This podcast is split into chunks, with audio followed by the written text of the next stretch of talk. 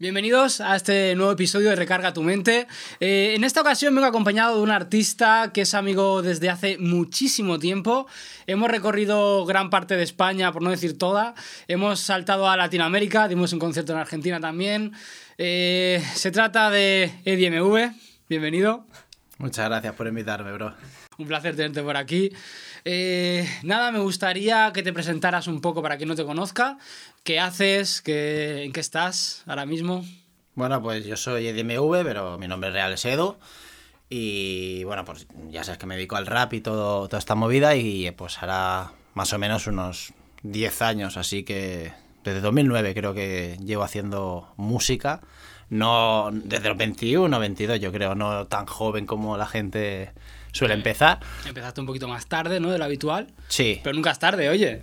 No, es verdad, sí, siempre está enlazado al mundo de la música, pero como siempre jugaba baloncesto y he estado tan enfocado, pues la escuchaba, ¿no? Sí, sí. Hasta que empecé con el gusanillo de quiero hacer, quiero hacer, quiero hacer, y mira, pues hasta el día de hoy el quiero hacer se ha convertido en lo necesito hacer, ¿sabes? Eh, un, cambio, un cambio importante, ¿eh? Un cambio importante. Bastante grande. Eh, quiero, o sea, me llama mucho la atención siempre el proceso creativo de los artistas, ¿no? Sí. ¿Tú cómo sueles hacer las canciones? ¿Escuchas el beat antes y luego escribes las, la letra? ¿Al revés? ¿Escribes letra y luego le pones el beat? Yo soy del método de primero el beat y luego la letra. No sé, eh, pienso que...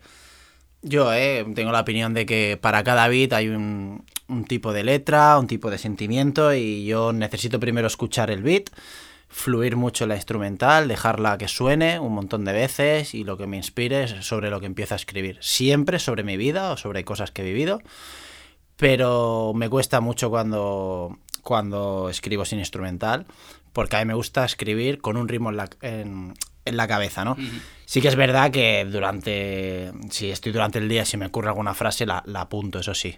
Pero luego cuando la cuando me pongo en el, en el en el folio, ahora ya es todo, ya es todo digital. ahora es todo digital. Eh, ojo, que yo aún todavía escribo a veces a, a libreta, imagínate. ¿Sí? ¿Sí? a veces sí. Pero sí que cojo lo que he escrito y, aunque ya esté rimado, pues lo intento fluir de una forma que encaje muy bien a la perfección en la instrumental y hago algún cambio que otro para que se adapte. Yo creo que es, o sea, para mí, si yo tuviera que escribir canciones, que a veces lo he hecho para privado, eh, para soltar algún. Y no tan privado, que tienes una canción. Es verdad, es verdad. Bueno, esto podemos olvidarlo. Bueno, para privado. Qué vergüenza me da, tío. No, tío. Eh, sí, sí, hay una canción ahí, que salimos juntos además, o sea que. Eh, pero sí, las veces que, que, he intentado escribir, yo creo que es la forma que, que, es más de esto, es con el beat en la cabeza. Porque puedes eh, adaptar melodías, ¿no? O sea, igual si tienes una frase en la cabeza, si ya estás escuchando el beat, puedes, sí. no sé, entonarla diferente o cuadrarla diferente. Sí, a mí normalmente pues me muestran instrumentales y guau, esta me flipa, empiezo a fluir y, y, es lo que te digo. Sí que es verdad que a veces pues puedes sentarte con, con el productor o lo que sea y pues más o menos empezar a encajar ideas con una letra, empezar a escribir, él te va encajando. Pero yo soy de los de beat y a escribir, 100%. Y los beats a veces, o sea, coges productores eh, que sí, conoces. Sí, normalmente son, de internet sí, también, normalmente son productores que conozco mm. y muchas veces también de internet. Eh, de internet antiguamente sí los cogía de ahí y ya directamente lo, lo, los hacía, pero ahora sí que estoy en la de lo cojo de internet, a no ser que sea para algún tipo de red social, rollo, que sé, pues Instagram, TikTok y tal, que no me apetece ni sacarlo en YouTube, sí que lo cojo de internet y la fluyo directamente y lo, y lo subo, ¿no? Pero normalmente eh, la cojo de internet, hago la prueba y una vez esté grabado, pues le digo al productor, mira, esto es lo que tengo, necesito esta instrumental que se parezca, obviamente mejorada, claro. y, y, ya está. Entonces me la, me la rehace, ¿no? Por así decirlo. O compro los derechos y puntos, a ver si me gusta mucho la, la canción. ¿sabes? Sí, hombre, a mí me mola eso de poder tener un beat pues de que coges de internet y luego lo traspasas a algo personal, ¿no? Te hacen algo muy similar, pero es tuyo, ya ningún otro artista puede Exacto. tenerla. Es lo que te digo, no sé que sea un, pro, un, un, proyecto que no sea para, hablando claro, para monetizar, uh -huh. pues lo cojo de internet y lo uso y no hay ningún problema porque a lo mejor solamente quiero escribir un trozo y subirlo para que la gente lo, lo escuche. Es que a lo mejor no voy ni a, ni a acabarlo, es de un minuto y punto. Por tener material para las redes un poco. Sí, ¿no? porque a veces también me gusta solo subir cosas en Instagram o, o en TikTok o, o que claro que TikTok ahora ya sabes que cada vez es Sí, más famosa la red y ahora ya pues lo usa un montón de gente y la verdad que a mí me gusta mucho por eso, por poder transmitir raps cortos, rápidos y Claro. ¿Ya ha pasado que has hecho algún texto así corto para red social y luego has dicho, hostia, este, este texto mola mucho, voy a pasar a una canción Sí. completa? Sí, sí, de hecho, bueno, luego hablaremos de nu- nuevos, nuevos proyectos y tal, pero un trocito de una de una letra que subí en, un par de historias me gustó tanto y la gente tuvo tanto feedback que acaba haciendo una canción y creo que es la principal del disco y todo, imagínate. Hostia, Pues sí, sí, sí que ha evolucionado, ¿no? Sí, Eso, sí, sí, sí. Ya ves. Pues me gustaría también hablar un poquito de los últimos temas que has sacado, porque siempre hemos trabajado mucho juntos, Sí. pero últimamente, pues por cosas de la vida, no estamos haciendo las, las canciones eh, juntos y estoy un poco más desconectadillo. Me gustaría que me contases un poco qué es lo último que has sacado, también para las personas que están viendo si no te han escuchado. Sí, el último tema que saqué se llama Mamba Mentality, pero lo escribí hace muchos años. Lo escribí, bueno, muchos años. Para mí un par de años son. Eh, bueno, ya luego hablaremos del proceso que este de, de desconexión que tuve. Pero saqué Mamba Mentality en la época cuando falleció Kobe Bryant. De hecho, lo tengo tatuado, Mamba Mentality. Cuando tuvo el Sí, accidente. era para mí era mi jugador top y siempre me he crecido con él y Allen Iverson, son dos jugadores que siempre me han educado a la hora de jugar dentro y fuera de la pista y es una mentalidad que siempre he llevado a cabo y, mira, cuando pasó pues tuve la necesidad de, hacerlo y es un poco el tema, habla de superación, de, esa motivación, de esa mama mentality que es, fuerte y, y es una forma de vida que a mí me gusta, aunque a veces por temas de la vida se te olvida un poquito, ¿no? Esa mentalidad, pero siempre está ahí, ¿no? Y nada, lo, lo hice, pero como tema, como single, lo lancé y ahora, pues a día de hoy, han pasado unos añitos ya, un par de añitos concretamente, eh, pues ya estoy trabajando en nuevas cosas, pero porque ahora sí que tengo esa necesidad de sacar algo. Hasta ahora, pues he ido sacando cositas sueltas, lo que te digo, pues trocitos para alguna canción, alguna colabo, sobre todo lo que he estado haciendo son colaboraciones con otros artistas, eso sí. Está guay. Luego hablaremos de este, de este parón. Eh, me gustaría un un poco hablar también de, del concierto en Argentina. Saltando un poco de tema en tema, pero me gustaría, porque también ha traído, ha traído cola. ¿Cómo, ¿Cómo surge? Porque ahora muchos artistas, o sea, cada vez más, pero nosotros fuimos hace unos años, era, era difícil. saltar- 2017 fuimos. 2017. Era difícil saltar a Argentina y Sí. tuviste la oportunidad. ¿Cómo, ¿Cómo surge esa oportunidad? A ver, yo ya. El promotor que me lleva es el promotor que llevaba en aquella época Porta. Mm. Y entonces teníamos muy buen trato y la verdad que durante las giras que estuve por allí, que luego las comentamos, eh, la verdad que mi esencia siempre ha estado y él pues le gustaba mucho lo que hacía porque también se ha escuchado mis temas, no ha dicho, venga, va, te voy a traer y punto, ¿no? Claro. Y la aceptación del público pues siempre ha sido buena. Entonces, bueno, estuvimos hab- hablando ahí bastante tiempo porque yo quería ir cuando estuviera bien, yo. Entonces, bueno, surgió la oportunidad de ir a Argentina, ya sabes que viniste conmigo también. Sí. y viaje. sí, tengo una experiencia muy muy buena a nivel nuestro personal. A nivel profesional ya sabes que dejó mucho que desear la, la organización y cómo se hicieron la- la- las cosas. El boicot, por así decirlo Sí, sí, que sí. hubo. Pero la experiencia personal creo que fue increíble, creo que fue un viaje único como los que siempre solemos hacer, que siempre Sí, sacamos algo es que- bueno. La verdad es que sí. El público fue espectacular, el acabar el concierto y poder cenar con todos.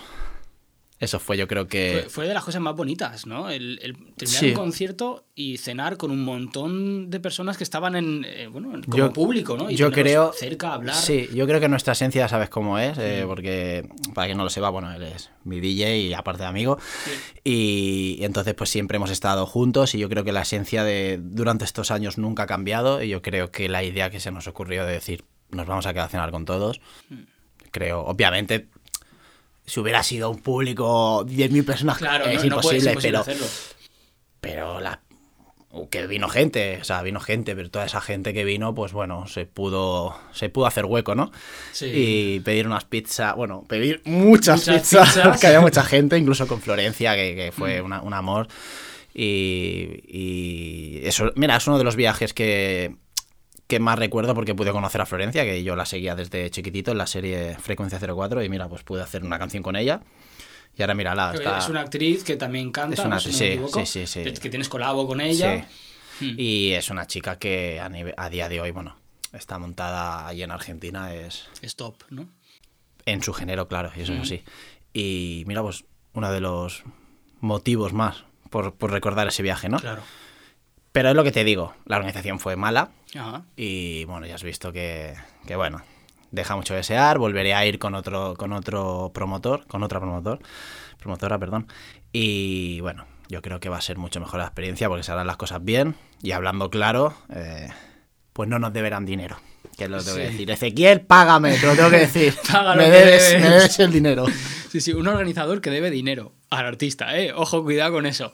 Pero bueno, Pero bueno, no, a ver, eh, sí que eh, me gustaría hablar un poco de ese, de ese pequeño boicot, de algunos problemas ¿no? que, hubo, que hubieron. Yo recuerdo eh, que se anunció el concierto, pero, pero luego las entradas no estaban disponibles, luego cuando estuvieron disponibles se ofreció eh, hacer un 2x1. Quien iba a comprar las anticipadas, pero en físico, y luego y la gente iba a comprar y no estaba el 2x1.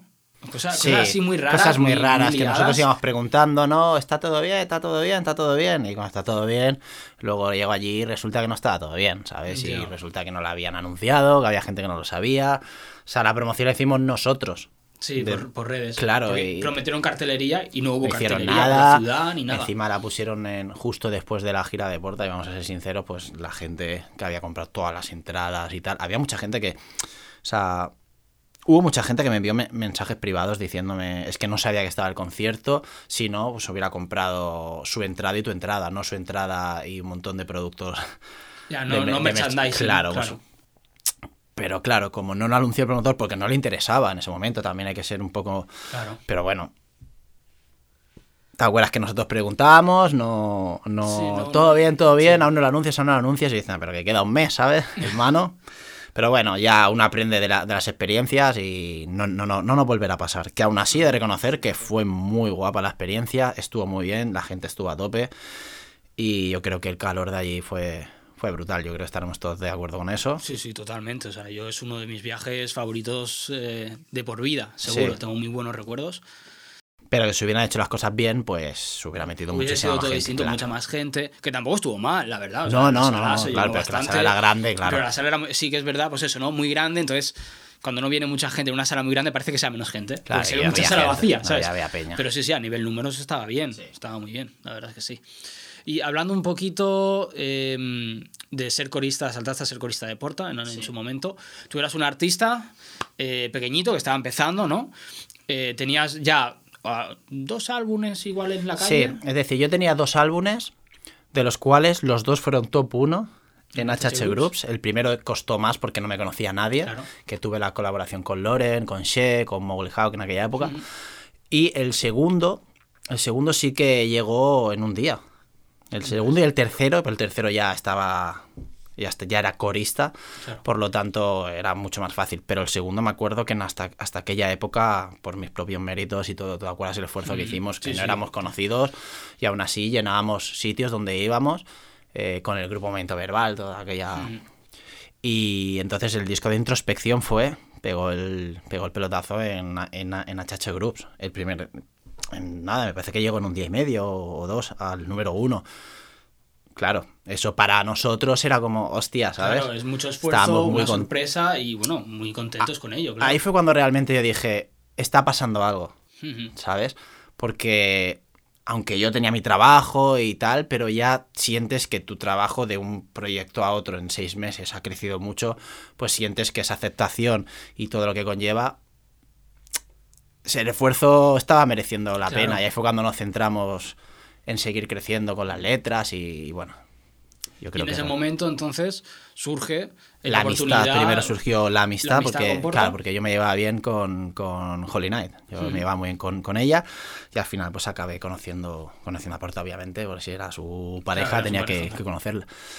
Y me lo ofreció, me lo ofreció, es que no, no, no me acuerdo exactamente en, en qué tiempo me- de esto, pero me acuerdo que me lo ofreció y, y Ya sabes que yo con los ojos cerrados porque para mí él era una persona muy importante, yo me iba súper bien con él y obviamente era una oportunidad de, de oro. Más lejos de, de, de, de lo profesional, que obviamente ese es el- uno de los factores más, más importantes para mí, el pasar más tiempo hablando claro con él, eh, con Chus, con Soma, que pues, son personas que con Simao, ¿sabes? Pues para mí era una experiencia que, que la quería vivir, obviamente. Claro, es grandiosa esa experiencia. Claro.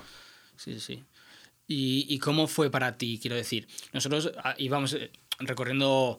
Bueno, no sé, en ese momento no sé, no sé si España, no, no sé si dimos eh, conciertos fuera de Barcelona y tal. Hicimos, sí, ¿Alguno- algo, sí, sí, hemos sí. En, bueno, Ma- en Madrid. Ya, yo Madrid. ya había estado en Lavapiés, aún no estabas con nosotros. Y mm, claro. Había estado en bastantes sitios. Pues, eh, ¿cómo fue el salto a acompañarle? O sea, ¿cómo, primero, ¿cómo fue el proceso, no? De, de ¿cómo, ¿Cómo te preparas para el concierto, o sea, para hacerle la gira? Sí, a ver, realmente yo soy una persona que con los conciertos siempre soy una persona muy meticulosa y muy trabajadora a la hora de ir preparados.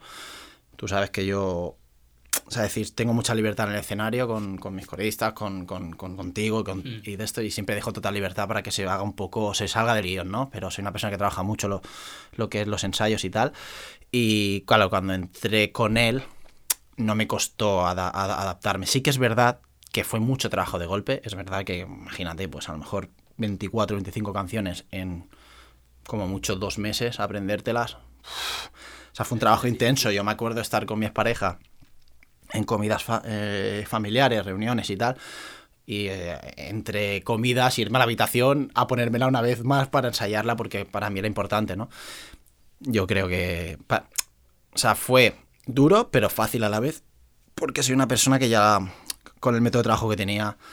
Entonces, ese, ese tipo de preparación para mí, aparte que me curtió más todavía, y, y claro, vas mucho más preparado. Para mí el único problema era el... eh, o sea, normalmente los artistas tienen nervios cuando salen al escenario. Sí, claro. De verdad que es una persona que no tiene nunca nervios. Nervios de, de, de, de, de salir, sino tengo nervios por salir que es muy, que es muy diferente. Es decir, solo tuve nervios la primera vez en mi vida que me subí a un escenario para cantar, que fue la, primera vez, porque no sabía cómo iba a actuar el público, ni cómo iba a reaccionar. A la que vi que todo estaba bien, no sé, esa seguridad que siempre he tenido, pues...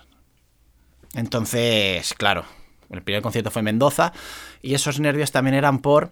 No sabía qué papel tener, es decir, no es lo mismo ser cantante principal que ser corista. Yo soy una persona muy enérgica, una persona que no para quitar el escenario y es simplemente estaba a las expectativas de si me puedo ir más hacia adelante, Claro, si tengo que estar más hacia es tu atrás. sitio, no comerte al artista principal a nivel energía, por ejemplo. Exacto, porque yo Claro. tengo mucha energía. De hecho, es que duermo súper poco, pero porque estoy todo el día para arriba, para abajo y, y, y es lo que te digo. Pero es que el, el sistema de trabajo era tan cómodo y éramos un grupo tan, tan amigos todos que fue todo súper fluido y una experiencia única. Ujú. ¿Y qué sientes cuando subes al, a un escenario? Igual, porque, claro, los conciertos estaban petados. O sea, por ejemplo, en Argentina, el Luna Park, no sé cuánta gente cabe, 13.000, 10.000, sí, 10.000, bueno. 10.000 personas. ¿Cómo es de repente salir a un escenario donde hay 10.000 personas mirándote? Todos eufóricos, Creo que sientes o sea. esa adrenalina de decir, me como, me como el mundo. ¿Sabes? Sí que es verdad que a lo mejor puedes, yo en mi caso, puedes tener un poco más de nervios. Nervios en el sentido de que en salas más pequeñas el público es más cercano. Claro, obviamente eh, no es lo mismo 10.000 personas que solo ves flashes. Pues así, Claro. y gente desmayada del calor y cosas así. Que a lo mejor ves a esa persona una vez en todo el concierto, porque hay tanta gente que hay. Pero en, salas más cercanas a la gente la localizas un poquito más. Entonces, a lo mejor es como un poco más familiar, digamos. Pero en esa sensación que es que te sientes. Que te sientes ahí, que eres una puta estrella del rock, Claro. ¿sabes? Rollo, te dan ganas de saltar y volverte loco ahí. Esa adrenalina es, impo- o sea, es importantísima y es impresionante. Y creo que yo, a día de hoy, puedo decir que si no volviera a cantar, he vivido lo que tengo que vivir en, en ese, en ese aspecto, Hombre, ¿sabes? es que eso, muchísimos artistas en toda su vida van a poder vivir eso. O sea, Es que- gente. es que no- Es, es- es es uno que- de un millón, ¿sabes? O sea, está muy que guay. creo que él ha sido el único. Sí. Creo que ha sido sí. el único que ha llenado el Luna Park, y no, no una, sino tres años seguidos. ya ves. Claro, y, y- y- y me acuerdo que cada año era más.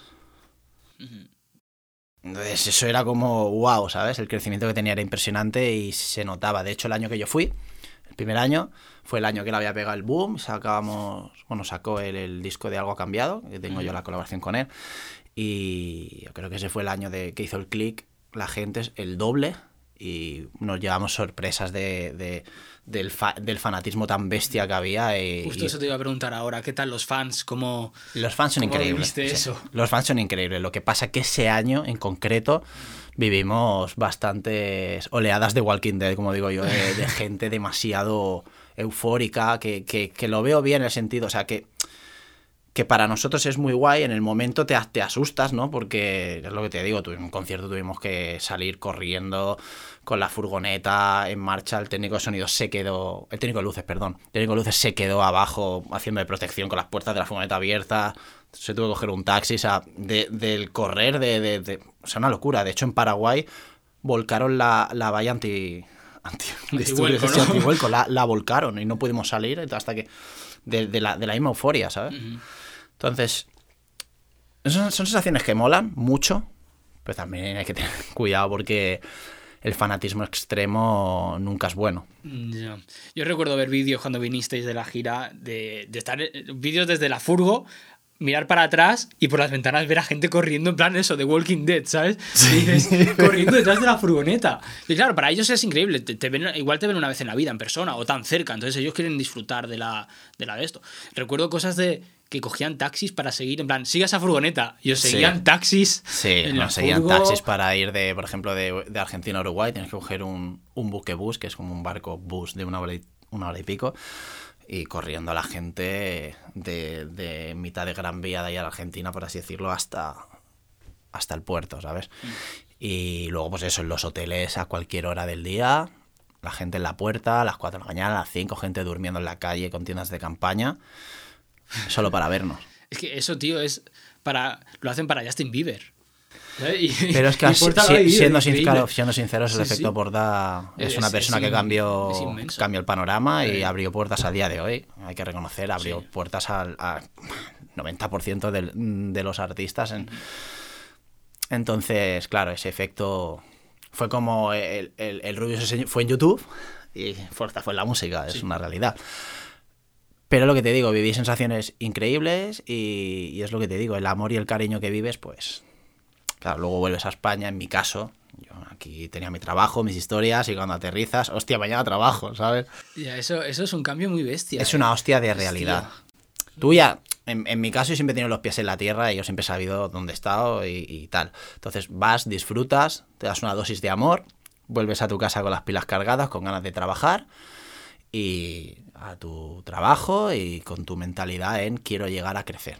Eso es así. Claro, querer conseguir eso por uno mismo. Sí. Sí, sí. Pero es que me parece alucinante el cambio, ¿eh? ¿No? Vas allí, Es una bestia. estrella. Ya nos pasó a nosotros cuando fuimos a Argentina. La Sí. gente. Hay, hay personas que estuvieron en el hotel esperando abajo, incluso. Sí, sí, Eh, No sé, que se ponían súper nerviosas por, por vernos. tiemblan Sí, y me acuerdo es- una persona que me dijo, ¿me puedes hacer una firma en la mano, tal, no sé qué? Digo, sí, claro, y claro, le haces una firma rollo y al día siguiente me vino con el tatuaje. Ya ves. La firma y yo fue como, what the fuck, tío. Claro que eso está para toda la vida, tío. Algo que tú has hecho, nada, en un momento. Sí, tío, y encima ves que ves que realmente le cambias la, la vida a la gente, tío.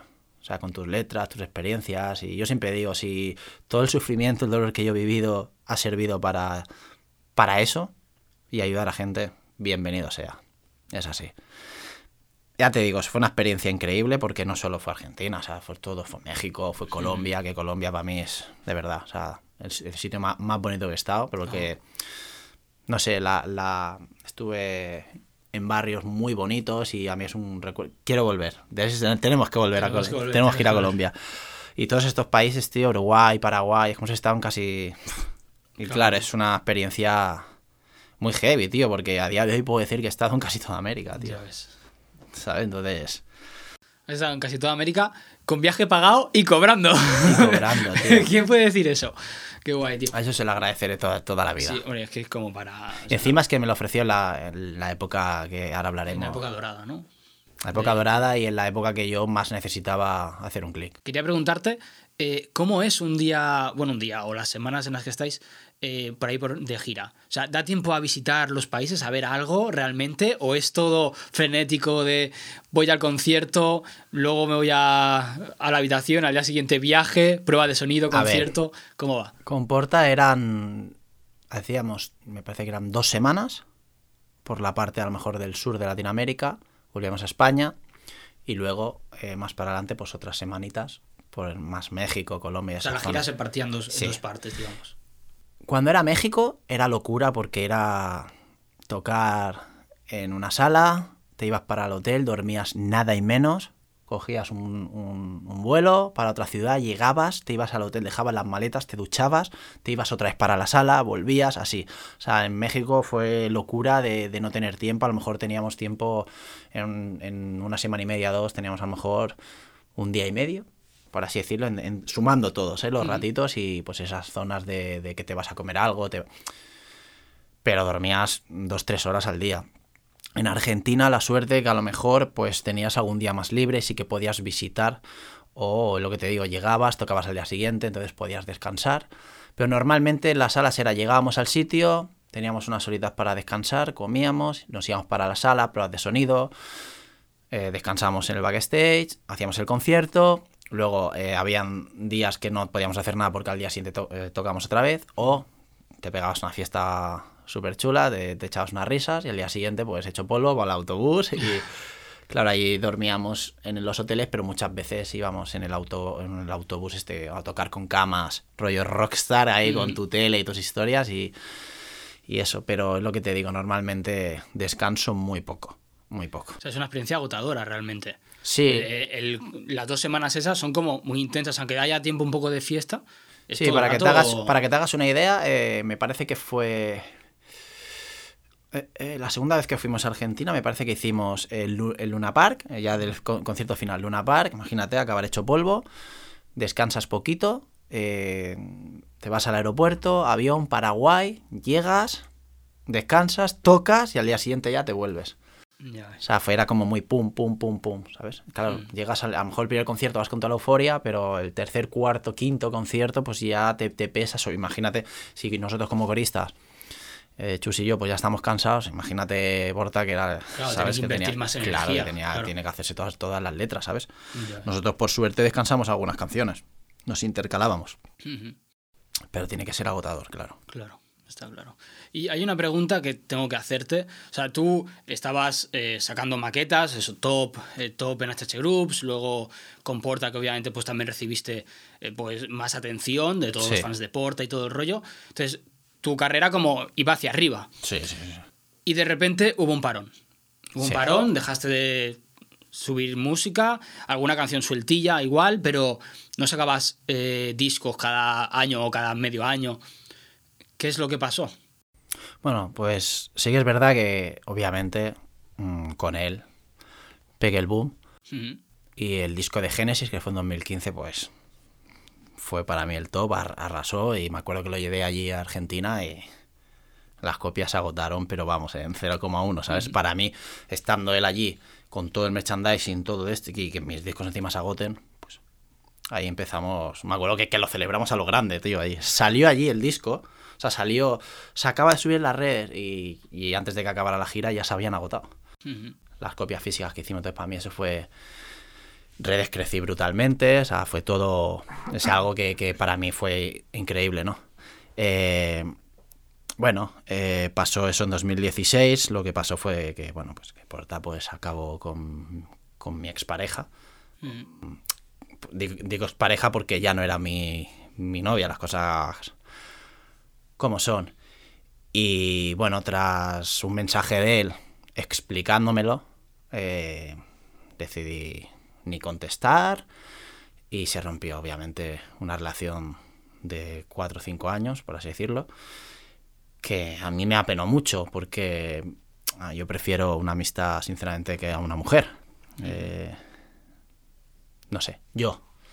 Mujeres ahí en, el, mil- en esa Sí, patadas. sí, hay y- montones, pero amigos de verdad no. yo, lo, yo lo valoro mucho lo, lo de la amistad y tal, pero bueno, él decidió tener eso, a tener una relación, y yo pues Lo acepté, pero no lo compartí. Hombre, Que lo, lo tienes es- que es imposible, lo tienes es que imposible claro. compartirlo. y más en el momento que fue cómo surgió todo cómo fue o sea, yo para, para que porque esto es un tema que se ha ido se ha ido haciendo cada vez más grande desde 2016 que salió toda la noticia y todas las historias se me ha se me ha avasallado en redes ¿Por qué? ¿Por qué? ¿Por qué están diciendo esto? Di esto, contesta, tal. Creo que has estado a mi lado todos estos años, sabes que nunca públicamente he dicho nada. Ujú. Sabes que, bueno, es que ahí está, a la vista está. Otra cosa es que yo te coja a ti en privado, coja a mi gente, hablando claro, y me cague en la madre que parió Claro, hasta, hasta, hasta el apuntador. hay que Faltaría más, ¿sabes? claro. Faltaría más. Y aún así, sabes que muchas veces yo era como el que ponía la, la paz de suda, suda, ¿sabes? Aunque la gente pueda pensar, no, seguro que tú por detrás, a mí, me la, hablando claro, me la pela. Me, me, me la, me la pela, pero vamos.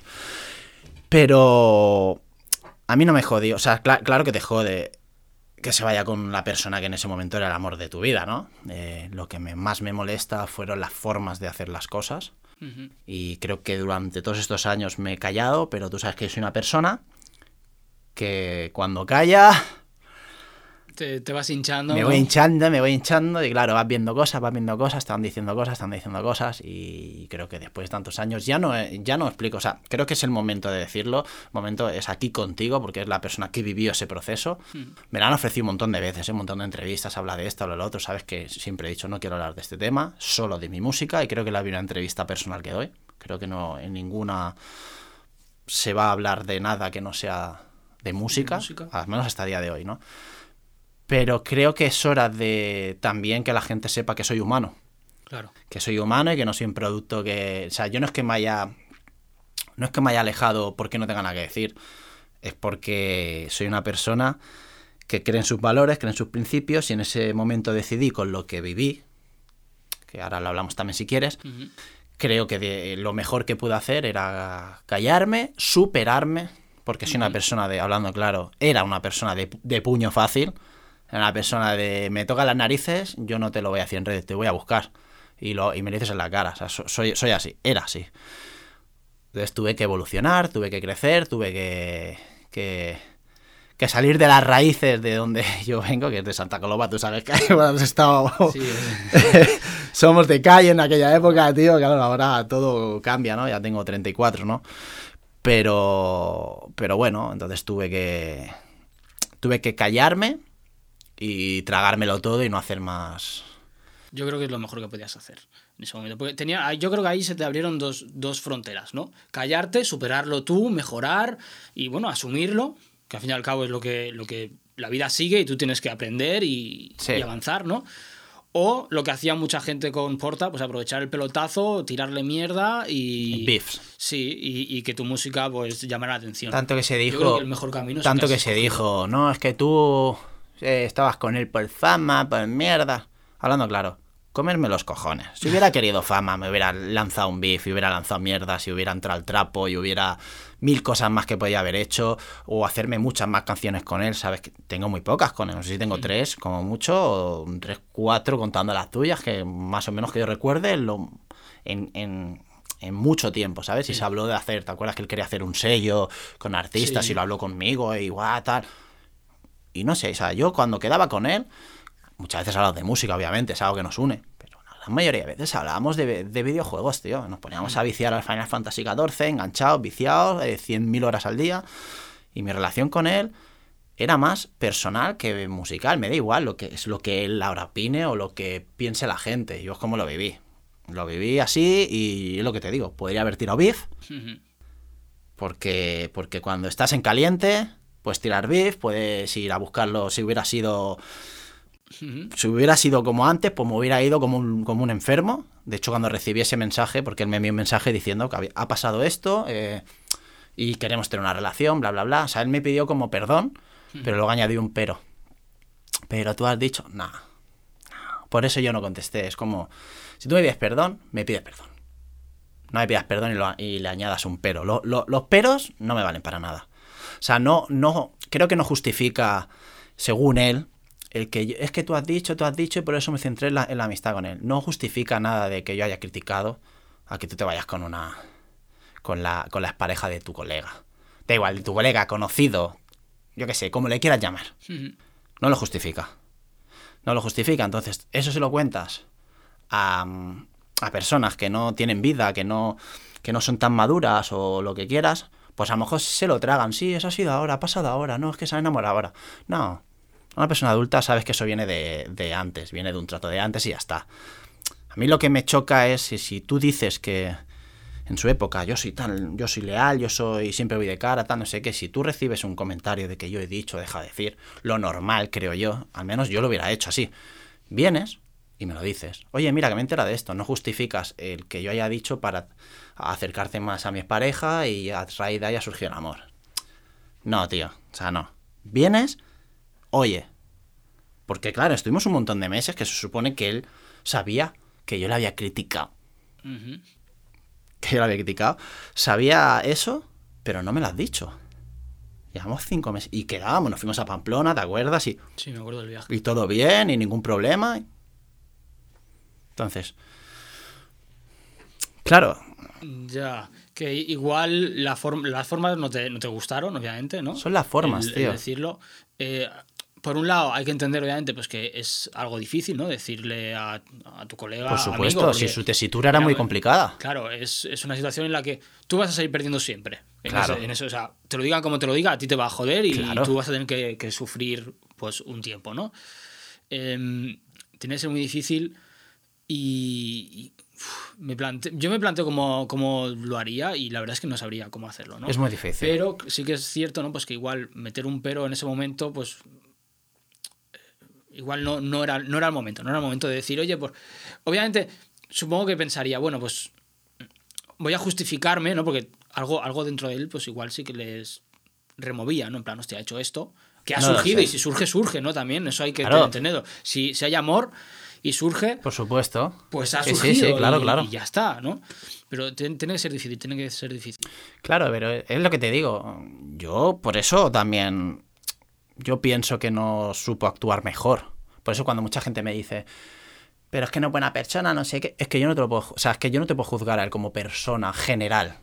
Conmigo creo que no hizo las cosas bien, pero eso yo, yo creo que no es una mala persona, porque si no, no hubiera hecho lo, lo que hizo de, de ofrecerme la gira, de tratarme como me, me trató. De hecho, yo he visto el trato, yo cuando estoy con un sitio veo cómo se comporta la gente, y yo pues a él con la gente, pues no lo veo mal, ¿sabes? Eh, simplemente veo que no supo hacer las cosas bien, o por, yo qué sé, por X por Z se le vino grande, que es una situación complicada. Mucho. Pero sí que me hubiera gustado, pues que el perdón hubiera sido perdón y punto, ¿sabes? Rollo, mira, me ha pasado esto, eh, me, me he enamorado, espero que lo entiendas, sé que no lo vas a entender ahora, pero espero que con el tiempo, cuando me necesites, estaré aquí. Cualquier historia de estas. No por una crítica o porque tú crees que yo te he criticado, porque me lo vienes, me lo dices y lo, y lo hablamos. Y si hay alguien que te ha dicho algo, pues vienes, lo pones delante y lo hablamos, que yo no tengo problema, a mí me lo pones delante y lo hablamos. A mí esto es que me han dicho, no, no, me lo pones delante. Siempre lo he hecho así. No tengo problema. Todos hemos juzgado, hemos criticado, hemos... Todos. Todos. A mí me han criticado y no pasa nada. Y, y- y- y- y- pero, o sea, la, la diferencia es que lo que yo, yo puedo decir de, la- de- de gente se lo digo en la cara luego. O sea, yo no tengo ningún problema. Ya a ti te dije cuando estás en la situación aquella tan jodida tuya. Lo que yo de- lo he dicho detrás te lo he dicho a ti. Y mírate ahora. Estás genial, estás... Sí. ¿Sabes? Pero, ¿qué pasa? ¿Que, que no te gusta oír según qué cosas? Lo siento, hermano. Yo no te voy a decir lo, lo que, lo que quieras escuchar para... Si te tengo que decir a lo mejor que me parece actitudes inmaduras, pues las las voy a decir igual que las puedes decir de mí. Para mí eso es un amigo. Claro. A mí no me gusta que vengan y me digan, guau, qué bien lo haces todo. No, tío. Esto lo estoy haciendo como el culo. Sí, sí, no, una, una buena amistad te dice lo que haces mal. Eh, constructivamente, pero te lo hace ver. Y vosotros, creo que me lo habéis dicho siempre, igual cuando yo estuve en la época tan jodida mía, me dijiste, esto se te está yendo ya, este- estás en un punto de no retorno, tal. Y, y- y yo lo prefiero, ¿no? Pero, por ejemplo, yo me acuerdo en aquella época cuando te preguntaba, ¿pero estoy haciendo las cosas bien o no? Quiero que seas sinceros porque yo, yo- yo soy muy, muy autocrítico y a veces, a veces pues uno no, no ve cosas que a lo mejor otro ve. Me acuerdo que me decía, no, lo estás haciendo bien, lo estás... Vale, entonces yo decía, joder, porque es que yo no estoy acostumbrado a callar. Ujú. Más que la gente que se habla, sé que me igual. Yo me- y es que, vamos, faltaría más que no cogieran algún momento, se me fuera la olla y dijera, me cago en su puta calavera. Pero es que es normal. Claro. ¿Te pasa eso y qué haces?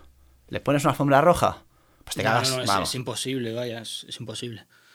Es es imposible.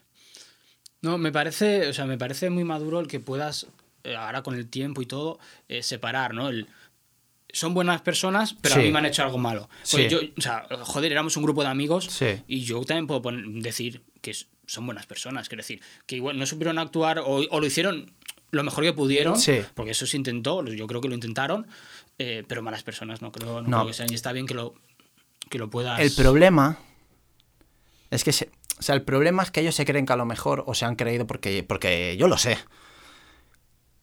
Que, que la gente no esté de acuerdo. O sea, el problema es que vivas con la autodefensa de que todo lo que se dice es ataques, ataques, ataques. A veces no, no son ataques realmente. Porque yo podría atacártelos aquí ahora mismo y decirte de todo y decirte me cago. No lo voy a hacer.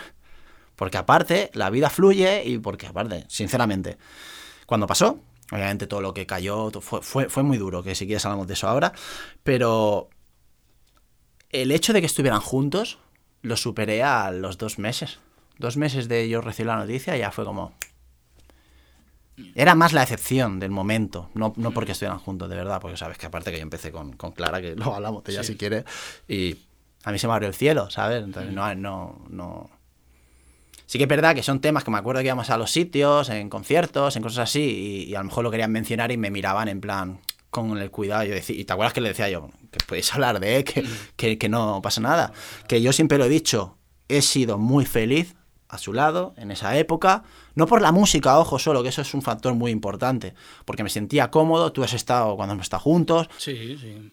Éramos un grupo de amigos, muy, muy buenos amigos, que, Sí. todas las semanas para jugar a la Play, para hablar, para... A mí me falló que él, por cenar. ejemplo, lo que te digo, da igual lo que hicieron. Es que has dicho, da igual, háblalo. O sea, ¿cuá- ¿cuántos amigos se pelean y luego se vuelven a hablar? Mm. Y hay amigos que se han puesto a parir de verdad. De verdad. E incluso cosas, se, se han hecho cosas heavies. Y luego se vuelven a hablar. ¿O ¿Cuántas personas, hablando claro, yo no, eso no lo podría perdonar, ¿eh? Pero cuántas personas eh, en una relación la han cagado que te cagas, hablando mal. La han piciado. Y luego han sido juntos y, son- y se han casado y de puta madre. ¿Por qué dos, dos personas no pueden? ¿Sabes? Ya, hablarlo, llegar a un... Bueno, aclarar las cosas y seguir camino juntos, ¿no? Yo no le contesté al mensaje porque sí que es verdad que en ese día, si llego a verlo, pues hubieran habido pro- problemas. Porque ahí sí que yo. Claro, era muy reciente. Buah. Era muy reciente. Y ahora, ahora podrías verlos, Sí, claro. podrías hablar con ellos, podrías... Sí, de hecho yo a ella, no me, no, no me acuerdo dónde fue, le mandé un mensaje. eh, bueno, por algo de una cosa que pasó con su perro y tal. Que para mí ya sabes que sus perros eran como... Sí, le cogiste mucho cariño. ¡Fua! Tenía un book de fotos. Que le tengo que pasar esas fotos, ¿sabes? Yo le dije, oye, mira, yo soy persona, ¿sabes? Y, y yo me pongo la situación de todo el mundo y sí que es verdad que luego en la mía no, no se pone la, la gente, normalmente. Pero sí que es verdad que, o sea, claro, los podía tener aquí delante, hablar, es que ya ha pasado. 2016, tío, estamos en 2022. Ya. Ha pasado mucho tiempo. Yo me alegro si les va bien. Y si no, también. Es que me, me da igual. Es que. pff, ahora mismo estoy en esa época que me da igual. O sea, que estoy en otro tipo de Sí, vida. bueno, ¿no? tú has seguido tu vida, eso es Sí, un- sí, claro. pues una herida que hay, bueno, que se quedó allí y ya Sí, está. porque es que. tam- O sea, ahora a día de hoy, ¿por, ¿por qué lo digo? Porque. Era una mochila, tío, que tenía. Era una mochila de decir, es que necesito. O sea, pero no una mochila por la gente, una mochila por mí. Es, tío, necesito soltar lo que me callé. Es que Ya. me da igual la repercusión que pueda llegar a tener o lo que sea. Mira, este ahora después de seis años, pues lo digo cuando me dé la gana. ¿Qué, qué, qué- qué le hubiera preferido a la gente? ¿Sangre en aquel momento? ¿Qué es lo que le gusta a la gente? Claro, el morbo, la sangre, fuera, pues, haz un beef, haz tal, haz no sé qué, porque es lo que le gusta. A mí no me gusta esa mierda, pero lo digo ahora porque me apetece, porque estoy tranquilo y porque contigo me voy a abrir a, a- a- situaciones que no me he abierto con, con nadie. Entonces, lo digo porque creo que la gente me ha visto como un producto en el sentido de, de, de- de músico tal. La gente han querido indagar mucho en mi vida y nunca han tenido resultado ningún- con ninguna relación ni con ese tema. Me da igual. Pero yo por dentro era como, tío, te estás cayendo, te estás callando. En aquel momento lo hice, pero a mí siempre me ha quemado el no poder dar mi opinión. No poder, no, sino no. No querer porque no era lo adecuado. Ya, ya. ¿Sabes? Y aparte, si yo hubiera entrado a una guerra, es, en una guerra siempre pierden todos. Sí, hombre, no sería, no sería bueno porque ah, igual a números a ti sí que te beneficiaba, pero, Sí, claro, hombre. pero al fin y al cabo también es meter el dedo en la, en la herida. pues, a él no sé cómo le habría ido, pero claro, hay muchos fans que igual se ponían en contra, en plan, tío. bueno, ahí, claro. Que ya sin salir a flote eh, todo, ya hay gente que sí, que como tú dices, Sí. no estuvo, te, que te escribe, ¿no? En plan, oye, Sí, mira, sí, esto no me parece bien, tal y cual. Pero y claro, no me lo dicen con buenas palabras, claro. Ya, bueno, claro. La cosa es, claro, hacerlo público hubiese sido un, un desastre en, en Y general. yo soy una persona que a mí no me importa destensar una, una cuerda, aunque yo crea que tengo la razón, me da igual. O sea, es que para que la gente se haga una idea, a mí me da igual lo que piense su entorno, lo que piense mi entorno, me da igual lo que piense las redes, me da igual. ¿sabes? Yo tengo mi realidad y no digo que su realidad sea la no correcta. Su realidad, a lo mejor, o sea, su realidad es su realidad y es como ellos lo han vivido. Yo aquí no, no, no estoy juzgando su realidad, sino estoy diciendo cómo yo me he sentido y cómo yo eh, creo que tengo que expresarme y creo que es el momento que se vivió. O sea, es decir, yo me da igual que habrá alguien diga, ya, pero ellos ti piensan. Es que me da igual. Me da igual que ellos tengan otra opinión. Y creo que estoy siendo lo más imparcial y yo podría estar, no, yo, yo, yo, yo. Yo también he hecho cosas en mi vida mal, claro. Como todos. ¿Pero y qué? Pero aquí en este tema es tan sencillo como, tío, es que no, no hay más peros. O sea, ha pasado esto. Yo tenía una pareja, rompí con esa pareja y en menos de seis meses ya estaba con, con otra, con, con, con él. Punto, ya está. Olvídate de que es que tú la relación no la cuidabas, es que no sé qué, da igual. O sea, la, el no cuidar es lo que te digo, su realidad, el que no cuida. Es igual, luego se ha dicho que no es una persona que, que me trata súper bien siempre, que no sé qué. Vale, pues, porque yo tengo esos mensajes. Y si yo no trato bien a una persona o me porta súper mal, no me envías un mensaje el día de mi cumpleaños súper extenso, en las 12 en punto. Porque eso es porque he hecho las cosas bien. Pero solo se potencia lo malo para defender una acción. Entonces, tío, o sea, no. O sea, decir, eh, es que a mí, es lo que te digo, me da exactamente igual lo que piensa la gente. Yo sé cómo me porté, sé las cosas bien, pero es lo que te digo. En el caso de que imagínate que su realidad sea que yo he hecho las cosas fatal con, con, con, con ella. ¿cuál fue el castigo? No tener esa relación. Ya. No justifica el, te has portado mal y hemos llegado hasta aquí, no. Ya está, o sea, es una cosa entre ella y yo. Si yo me he portado mal, o ella se ha portado mal, da igual. ¿El resultado cuál es? Romper una relación. De ahí para adelante, o sea, acercamos a estas fechas, para mí sobra todo y no justifica. Nada. Ya. Creo, ¿eh? O sea, yo creo cuando tú tienes una relación y tú... eh, da igual, o tú te portas mal o ella se porta mal, si rompes la relación ese es el castigo y ese tiene que ser un punto de inflexión, castigo, claro. Luego ya lo que venga a través de ahí lo construyes desde cero otra vez. Es decir, tú, tu relación con tu expareja, o vuelves o no vuelves, pero es algo entre tú y esa persona y no puedes siempre estar achacando eso. Y menos que venga una tercera persona, cuarta, y se meta, es que ha pasado esto porque tú... ¿Tú qué coño sabes? Ya. Ya, ya, na- Nadie puede saberlo menos los que estabais ahí dentro. Claro, y, realmente y- sois. y- y la otra tú, persona ¿no? dará su versión y tú darás la tuya. Es así. Es que aunque hayas hecho lo peor del mundo, yo qué sé, poner cuernos, yo qué sé. No justifico nada, pero me refiero, aunque hayas hecho lo peor del mundo, la, el castigo es que dejes una relación. Sí, sí, sí, la has perdido. Hasta luego. Pero no puedes machacar a esa persona por haberse portado mal en ese momento. Digo con eso, claro, hay cosas más graves que eso, hay que sentenciarlo, y, ¿sabes? Pero, pero si tú te has, una infidelidad te, te has portado mal o la, o la has hablado mal o cualquier mierda, ese es el castigo, punto. No me justifiques todo lo demás eh, siempre con lo mismo. Porque es como el que, por lo que sea, roban en, el- en un supermercado porque tiene hambre y lo mete en preso cualquier mierda y luego lo está jugando toda la vida porque ha hecho eso. No, ya ha pagado su condena, tío. O sea, es así. Pero bueno, la gente le gusta el morbo, le gusta hablar claro. y, y- y ya está. Y a mí me da igual, pero yo ahora me siento cómodo porque porque creo que era el momento de hablarlo, y igual que el tema que lo que te he dicho en el momento en el que sucedió, ya sabes que no estaba yo pasando por un buen momento y eso es lo que yo lo que yo más he llevado por dentro. Porque como tú sabes, Se te juntó con, se con me- otra situación. Sí, se me juntó con la situación para que la gente lo sepa, que, eh, bueno, del fallecimiento de mi madre. Que mi madre tuvo una enfermedad que se llama ELA, que es esclerosis lateral amiotrófica, que lo que pasa es que las neuronas de la musculatura mueren y claro, te empiezas a quedar hablando claro como un vegetal. Tienes que tener cuidado ve- 24 horas, eh, tienes que tener personas que te cuiden siempre porque no puedes ni no puedes hacer nada. Entonces se me juntó el el declive de mi madre, de que se lo dijeron y, y desde que se lo dijeron hasta que falleció pasaron dos años de, de nada. Pero el problema no fue eso, el problema es que mi madre es como yo, era una persona súper viva, tío, y que te digan esa noticia y la veas en silla de ruedas en seis meses, es duro. Hombre, tiene que serlo, sí. Es duro, y ahora lo puedo hablar, es un tema que la única persona que me ha conseguido sacar ese tema es Clara, es la única persona eh, que me ha conseguido sacar ese tema, hablarlo. Nadie lo ha logrado porque es un tema que lo lleva siempre muy privado, muy mío, sabes que nunca... Para que te hagas una idea, bueno, tú la, tú la has vivido porque has estado conmigo, cuando falleció mi madre parecía que era yo el que daba ánimos a la gente en vez de la gente a mí, ¿sabes? Yo lo veía mal, iba para allí y en verdad el que necesitaba ayuda era yo. Claro. Pero no sé, no puedo ver a gente que quiero sufrir, entonces pues... Pero lo que te digo, esa enfermedad pues es muy devastadora y, y, claro, en aquella época pues lo que te digo, las giras me salvaron de que mi cabeza...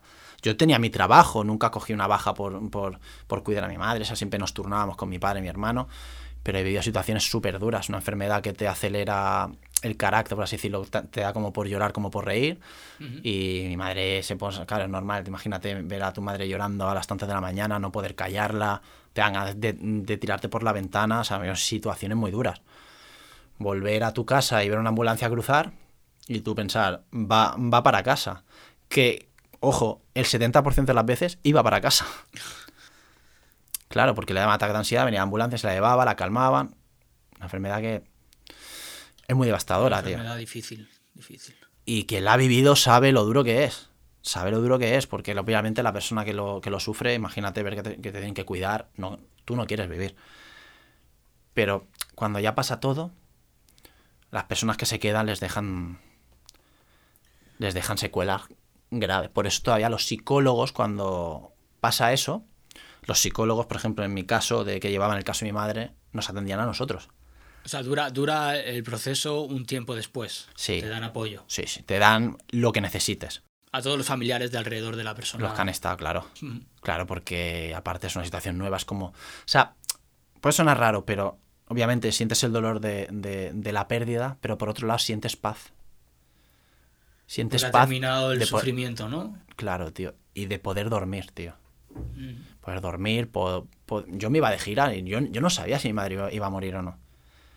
Y yo no quería ir, pero me, me- me insistía, me insistía, me insistía ya la primera. Pero yo me iba diciendo, ¿y si fallece mientras estoy en Argentina, en México, qué? Claro, es una situación difícil porque eh, claro, tú neces- necesitabas escapar. Esas giras eran como tu válvula de escape, pero a la vez estabas en la válvula de escape disfrutando, pero con media, media cabeza pensando en igual en la otra punta del mundo mi madre está en, un- en una situación complicada. Y mi error fue que no se lo decía a nadie, tío. Sí, Mi igual- error igual fue que yo lo- los temas personales aquí los estoy hablando muy abiertamente y tal, pero quien me conoce sabe que soy muy mío. Tú sí que conoces temas más íntimos y tal, pero no soy una persona que está contando siempre cómo me siento. Persona que sí, to- todo bien. Sabes que soy hablando claro muy payaso, que estoy todo el día haciendo bromas, que estoy todo el día He crecido con Will Smith, es lo que te he dicho, con, con- para mí el Príncipe Bel o Jim Carrey son- es mi humor, es entonces es como wow. Entonces la tristeza la camuflo con la, con, con la risa, pero hostia, en aquel momento yo había situaciones que, hablando claro, yo pensaba también, digo, es que no quiero vi- vivir, tío, así, es que te- tenía tanto dolor, tío, de ver a mi madre así o, o irme a trabajar sin dormir, con ojera, bueno, ¿te acuerdas que yo estaba hecho una porquería? Sí, sí, sí, total. Estaba hecho una porquería y ahí fue el principio del declive, claro. Es que son situaciones, yo no sé, seguía escribiendo, seguía luchando por un sueño.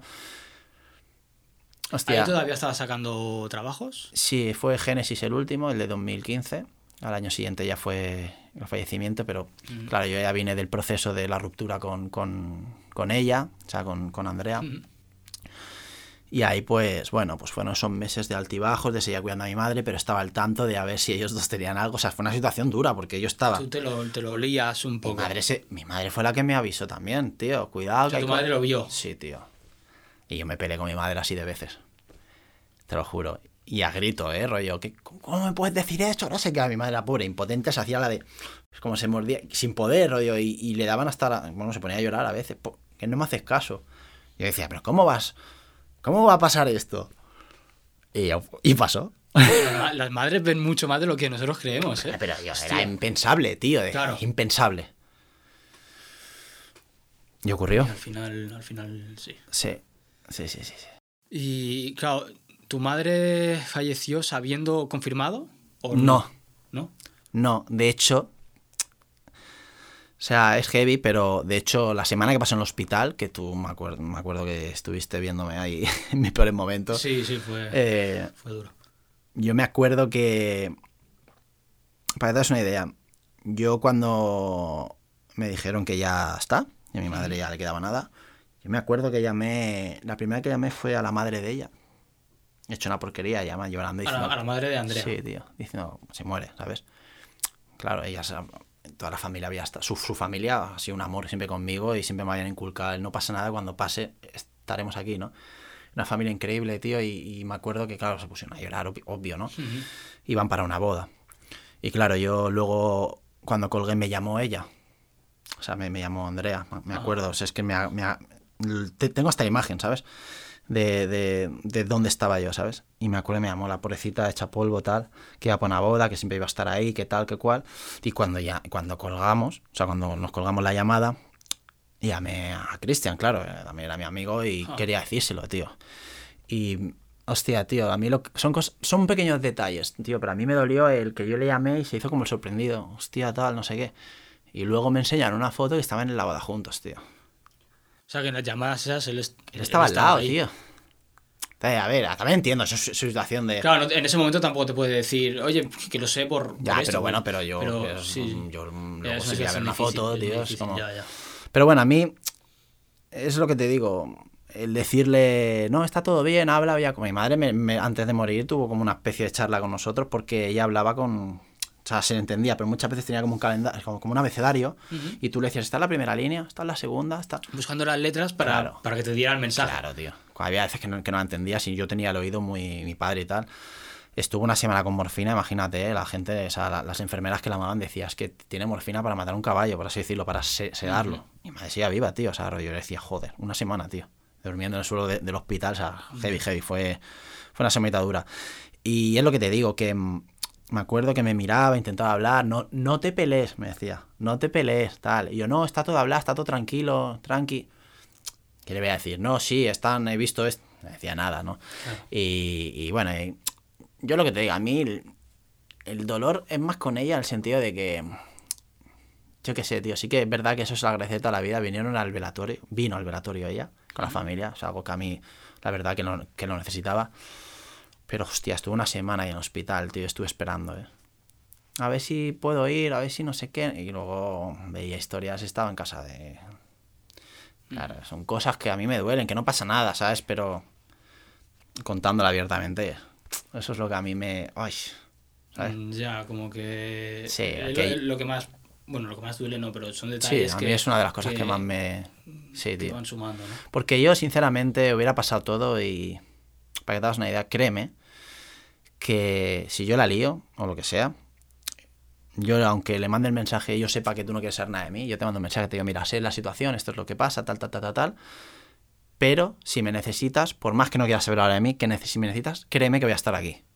Porque yo entendería que la otra persona tuviera el rechazo completo hacia mí.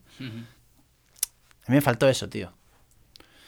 Faltó eso. Y claro, el yo quitarme las redes, ¿te acuerdas que, que me las quité? Me quité todas las redes sociales porque era. Era un asedio de, de- de los fans, tío, Claro, una pero guerra. Cronológicamente, ¿cómo fue? Entonces, tu madre cae, te, te dicen que cae enferma. Sí, Vas a los conciertos, sí, vuelves, em, cortas con Andrea, sí. Cordón tu, Andrea. tu en- madre Sí, fallece sí. Y después te dicen. Sí, te exacto. Yo corté con Andrea, me parece que fue en noviembre, si mal no recuerdo, de 2015. Noviembre de 2015, pero aún así ella me decía de pasar la, la Navidad juntos. De hecho, las pasamos. Y me decía que no me preocupara por nada, que era una etapa suya, que no me preocupara, no me preocupara. Pero yo me fui a México en enero o así. Y ella pues se quejaba de la situación que estaba viendo, que estaba agobiada con todo, trabajo, tal y cual. Entonces pues yo le propuse la... Digo, ¿por qué no volvemos? Limamos las perezas, las tonterías que tenemos, lo, da igual cualquier cosa, porque es que estamos mejor juntos, ¿no? No quiso aceptar, entonces entramos en un conflicto ahí heavy, imagínate yo en mitad de la gira. De hecho, perdí hasta la maleta, tío, de- se me fue hasta la cabeza. Y en ese momento dije, hasta aquí. Yo me, me entré en cólera, tío, no quise saber nada, no hablé y tal, y fue de las pocas veces que ya la vi.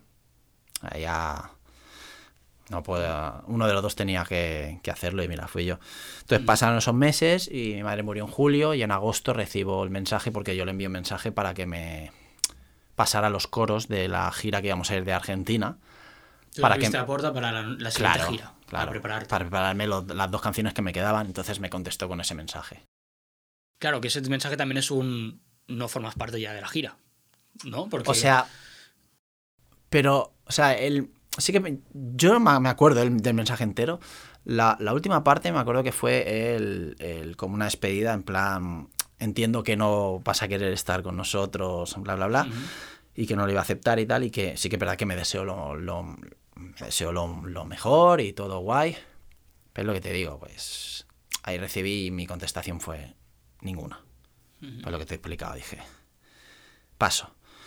Es lo que te digo, yo no, escri- yo no digo esto para, te cuento todo esto para que se abra ahora un debate otra vez en redes y historia. no, lo pasado, pasado está. pasado, está, pasado está, pero creo que la gente está. tiene que saber también lo que pasó por lo que pasó desde mis ojos y cómo me sentí yo. Claro, porque todos estos años te han estado preguntando, ¿no? Yo, sobre todo al principio Siempre. yo sé, porque yo lo veía en las redes sociales, en los comentarios, que Siempre. te preguntaban muchísimo, y en los Siempre. directos de Instagram y todo, ¿qué ha pasado? ¿Qué ha pasado? era- porta, era- porta, porta. es horrible, yo eso lo tío. vi, eso yo lo vi. Y a día de hoy, otro día no sé qué puse, puse un comentario en Instagram o puse una foto, no sé historia, y lo primero que me comentaron fue "¿Cu- cuando una colaba con Porta. Tío, lleva seis, Pero años vas tarde, ¿sabes? Vas tarde. Ah, me cansa por el hecho de que ya está, ¿sabes? Ya está, no. Ya. Ya, claro, también la gente, hay gente que ni igual ni se ha enterado. Habrá gente que se ha enterado, gente que no, gente Vive, que... pues entonces vive, vive en la estratosfera, ¿eh? Claro, claro, pero, pero bueno, cada uno, ya sabes que la gente, que los fans muchas veces van, van muy tarde Sí. y, y aquí se demuestra, ¿no? Yo a día de hoy, para que quede claro, ningún problema con ninguno de los dos. De hecho, es que no tengo ningún tipo de relación. Con ella he tenido más relación. Relación me refiero a un par de mensajes, punto. O sea, no. Y se lo, se lo mandé yo porque ya pasa mucho tiempo y.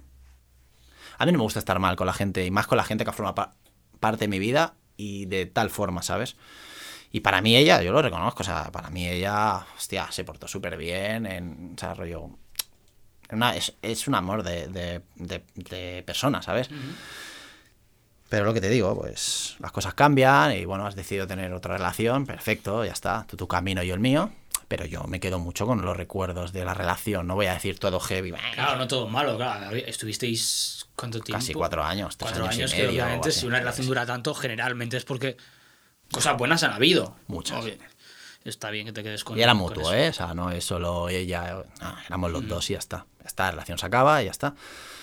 Es lo que te digo, podría venir aquí a despotricar y no lo hago, porque no, porque no tengo esa, No, esa lo, lo correcto es no hacerlo. Pero porque hablo abiertamente, porque está todo sanado. Es como, Ujú. a lo mejor me pillas tres años antes. Claro, las cosas son diferentes. El tiempo cura. Tres años antes, a lo mejor, no te digo que, que esté como el, en 2016, pero te caen zascas míos de, de, de para que, pa que me queme yo que se queme otro, ¿sabes? Pero ya está. Bueno, está, está bien que lo hayas eh, superado, que ya esté atrás. Sí, sí, sí. Pero es que son muchas cosas, ¿no? Eh, se te junta. O sea, pierdes una relación, pierdes una amistad, porque realmente Sí. el grupo se disolvió. De hecho, de hecho, ahora se me da un minuto, cuento yo también la situación, porque eh, hasta yo recibí un poco, entre comillas, ¿no? Que, Em, que recibió hasta el Papa de Roma, ¿sabes? Sí, la verdad es que al final. Pero bueno, que, que perdiste muchas cosas, la relación, la amistad, los, eh, bueno, la experiencia de, de los conciertos, eh, se te suma con lo de tu madre, es, eh, es un trago difícil. O sea, yo creo que me hubiese caído muy, muy hondo, ¿eh? Yo personalmente hubiese caído, pero mega ultra hondo, estoy seguro, estoy seguro. ya. Entonces, bueno, eh, yo, por ejemplo, hablando de, de esto, tampoco tengo relación, la verdad.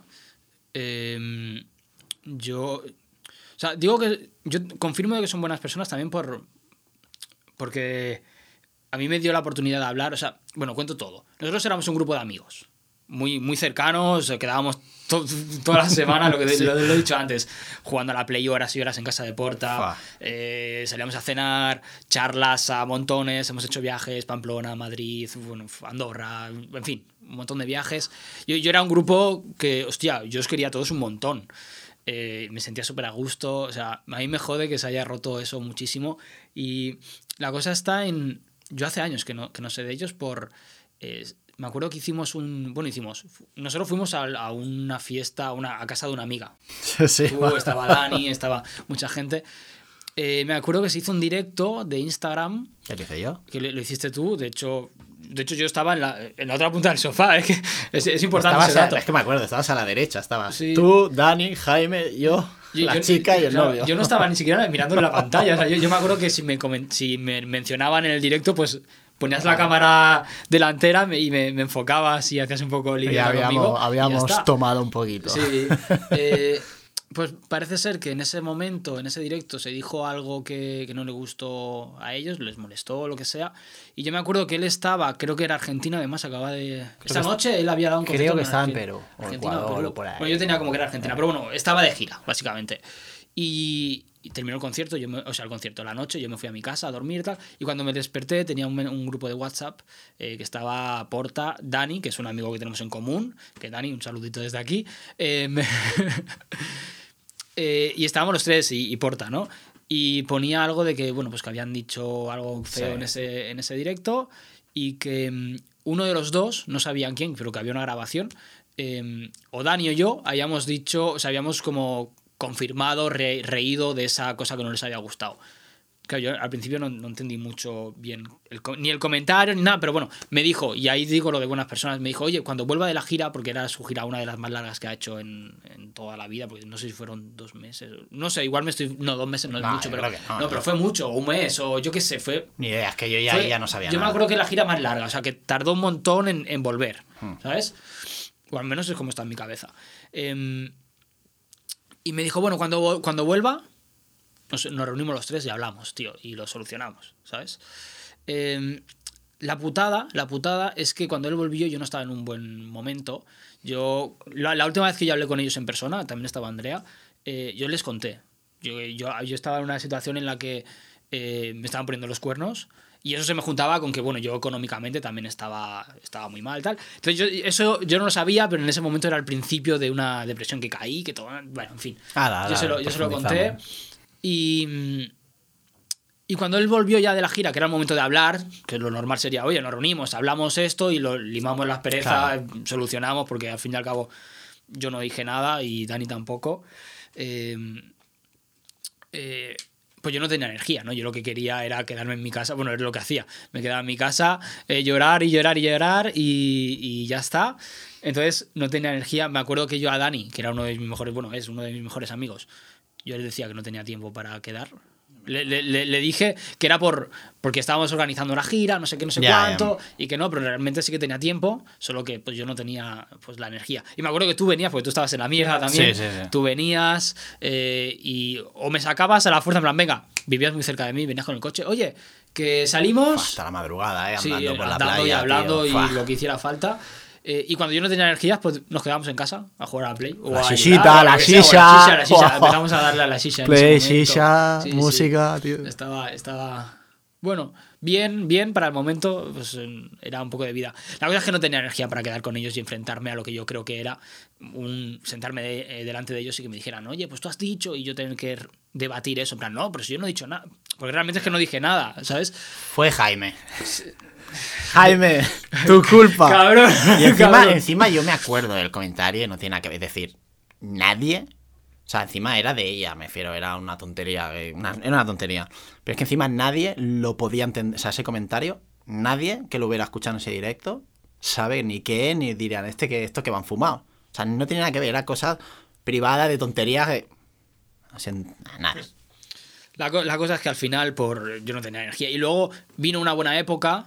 Eh, no- tú y yo nos fuimos a Argentina, al concierto de Argentina. 2017. que fue- 2017. eh, que yo vine súper enérgico, entonces yo me ayudó a salir un poco de Sí. esa mierda. Me acuerdo de cuando volví, eh, creo que la noche siguiente, de- después del vuelo, me llamó Zetapú. Oye, que mi DJ está enfermo, me voy de gira, tengo el fin de. Cierto, cierto. Y, y le dije, venga, pues me cojo, Claro. el- me subo a la furgoneta y un fin de conceta. Y luego volví, y a los tres días me fui a, a Málaga con Chenon a organizar una gira que actuaba con él, actuaba contigo, con LGR, que es el, el artista que hizo el primer Recarga Fue un buen verano, ¿eh? Fue un verano, yo me, yo me pasé, yo me pasé ahí meses, o sea, el verano entero, el verano entero. Fuimos, fuimos por toda España, tío. Sí, fue una gira guay.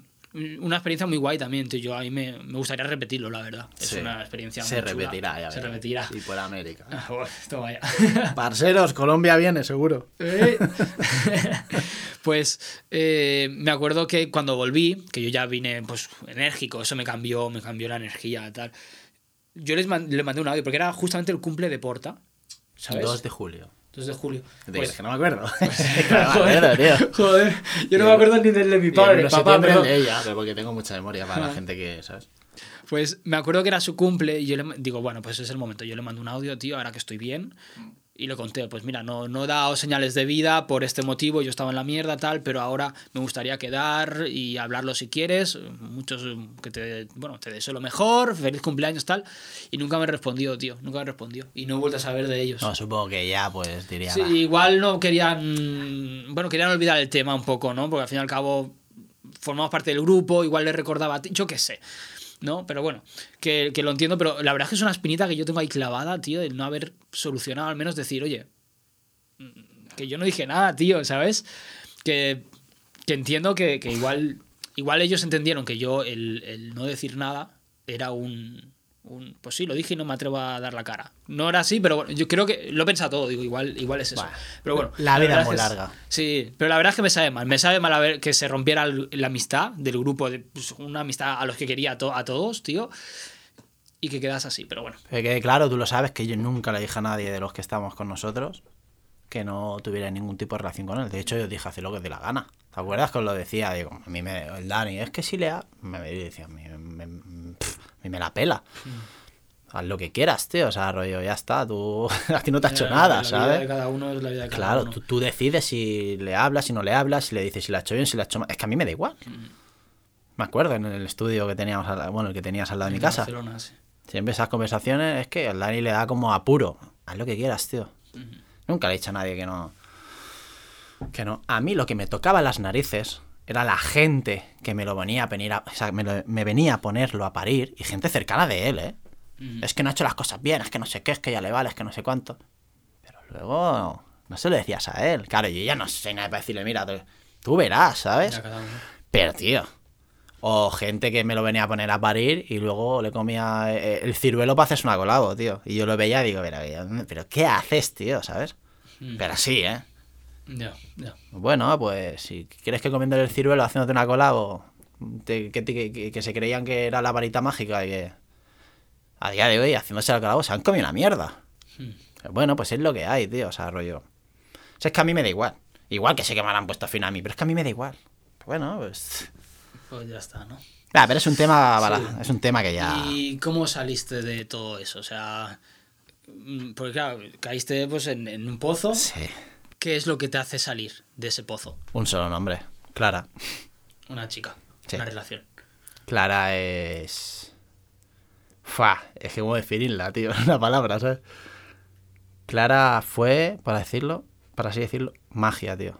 O sea, Clara. Qué bonito. Sí, tío. O sea, Clara es una persona que llegó a mi vida, tío, en el momento. De hecho, ella estaba haciéndose una colaboración con Porta, la de amor.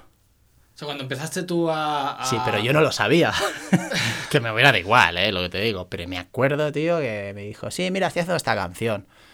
Y me pasó, me pasó la colaboración y digo yo, pero... Pero se portan. yo dije, joder, tío, o sea, me persigue, ¿sabes? Y fue como, que es que ella tiene una voz, tío, única, espectacular. Para bien. mí, a nivel personal, es las mejores voces que, que- que he escuchado.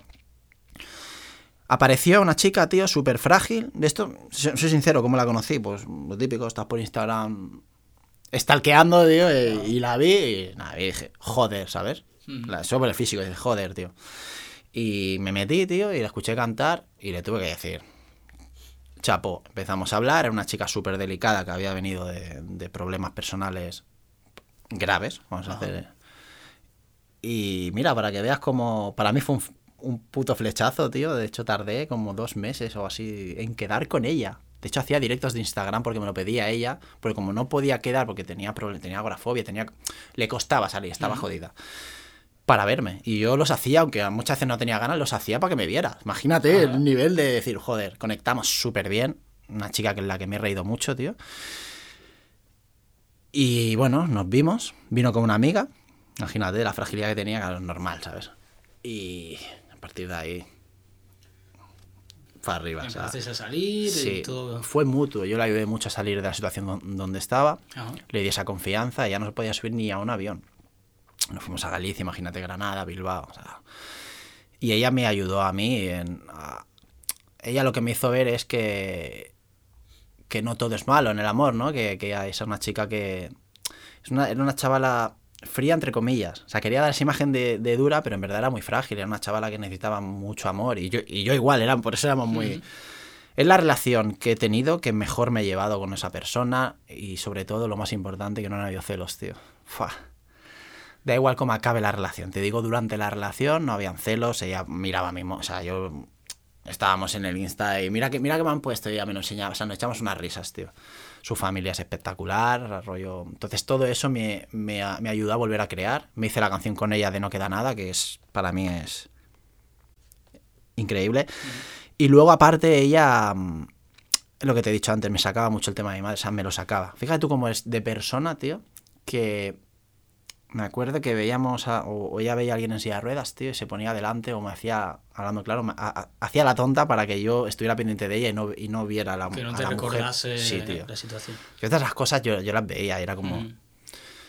Por ahí descubrí el amor tan potente, tío, que no sé, fue una persona que, que a mí me dio vida, tío.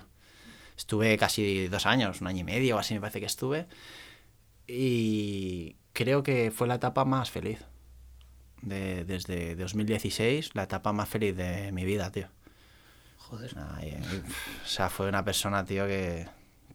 Y es una persona increíble. Lo que pasa es que yo no tengo ahora ningún tipo de... Bueno, la relación se acabó y ya está, ¿no? Sí, Y mira, uno eh, su vida. lo más loco que, que- que hice por amor fue el día fin de año ir a buscar la Galicia, tío. O sea, en fin de año, o sea... A, a- a lo la- loco, tío. Dije- las campanadas... ella, ella estaba en Galicia el día de fin de año y Ah. estaba yo en casa y dije, a tomar por culo. Me cojo la maleta y me voy el mismo día co- como un loco, ¿sabes? Y cogí el coche sin saber, ¿eh? Si, iba a ser, si, si íbamos a volver, si no. O sea, no estabais juntos y, Y fui como... decidiste ir... Sí, sí, sí, sí. Al todo nada. O sea, rollo... ¿A qué hora saliste de casa? que O sea, ¿ya habían dado las campanadas? No, no, que vas, hice las campanadas con Ah, ella. Sí, Ah, sí, vale, sí, vale, sí, sí, sí. Yo fui diciendo, si dices que no, me, me- claro, me vuelvo otra vez. el- ¿Sabes que me la pela? Hostia, menudo viaje para... Buah, buah. Me fui rollo.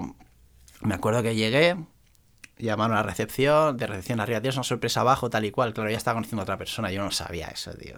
Y claro, la chavala, no, sí, yo no te he mandado nada, ¿sabes? Y cuando bajó y me vio a mí, claro, se puso súper contenta, muy contenta, tío. De hecho, se vino conmigo a la habitación, que yo decía, hostia, te subes a mi habitación.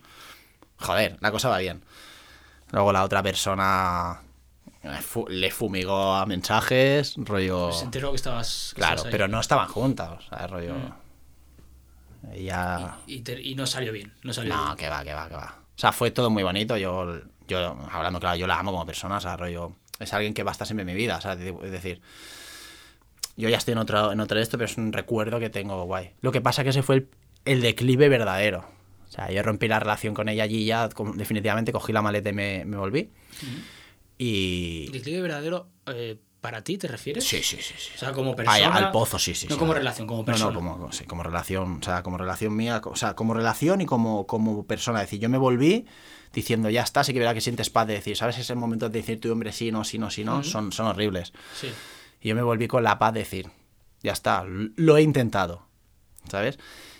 Y, pero fue llegar a Barcelona, tío, y, y me vine abajo, tío. Me acuerdo que me fui a ver a mi amiga y me abrió las puertas, me acuerdo que fue, fue el día uno, tío. Llegué por la noche, me abrió las puertas de su casa y ahí fue como, llorando, en plan, no puedo más. Me salió todo, lo de mi madre, lo de ella, haberla perdido, o sea, rollo, todo. Me salió todo, todo, todo. Y fue como, "Fua, no puedo más, no puedo más. Pero claro, cuando pasó lo de mi madre, lo de Porta, enlacé con Clara. Entonces tapé problemas. O sea, no indagué en el verdadero problema y quise ocultar todo eso. Y entonces cuando pasó lo de Clara fue ya cuando, el principio de, de mi depresión más absoluta. De hecho, eh, es- estoy aquí de milagro, ¿sabes? Porque llegué a situaciones extremas de, ya te digo, de, bueno, pues no en seis meses no, no salí de casa, no quería casi comer, no- bueno, perdí 15 kilos. No quería comer, no quería ni levantarme, ni... a- Es que ni quería poner el mando en la Play para ver Netflix, no que no quería hacer nada. O sea, era- Como un vegetal en la cama, ¿no? Sí, sí, sí, sí. Horrible, tío. Y la enfermedad de mirar el móvil, de no, era, como- era horrible, era horrible.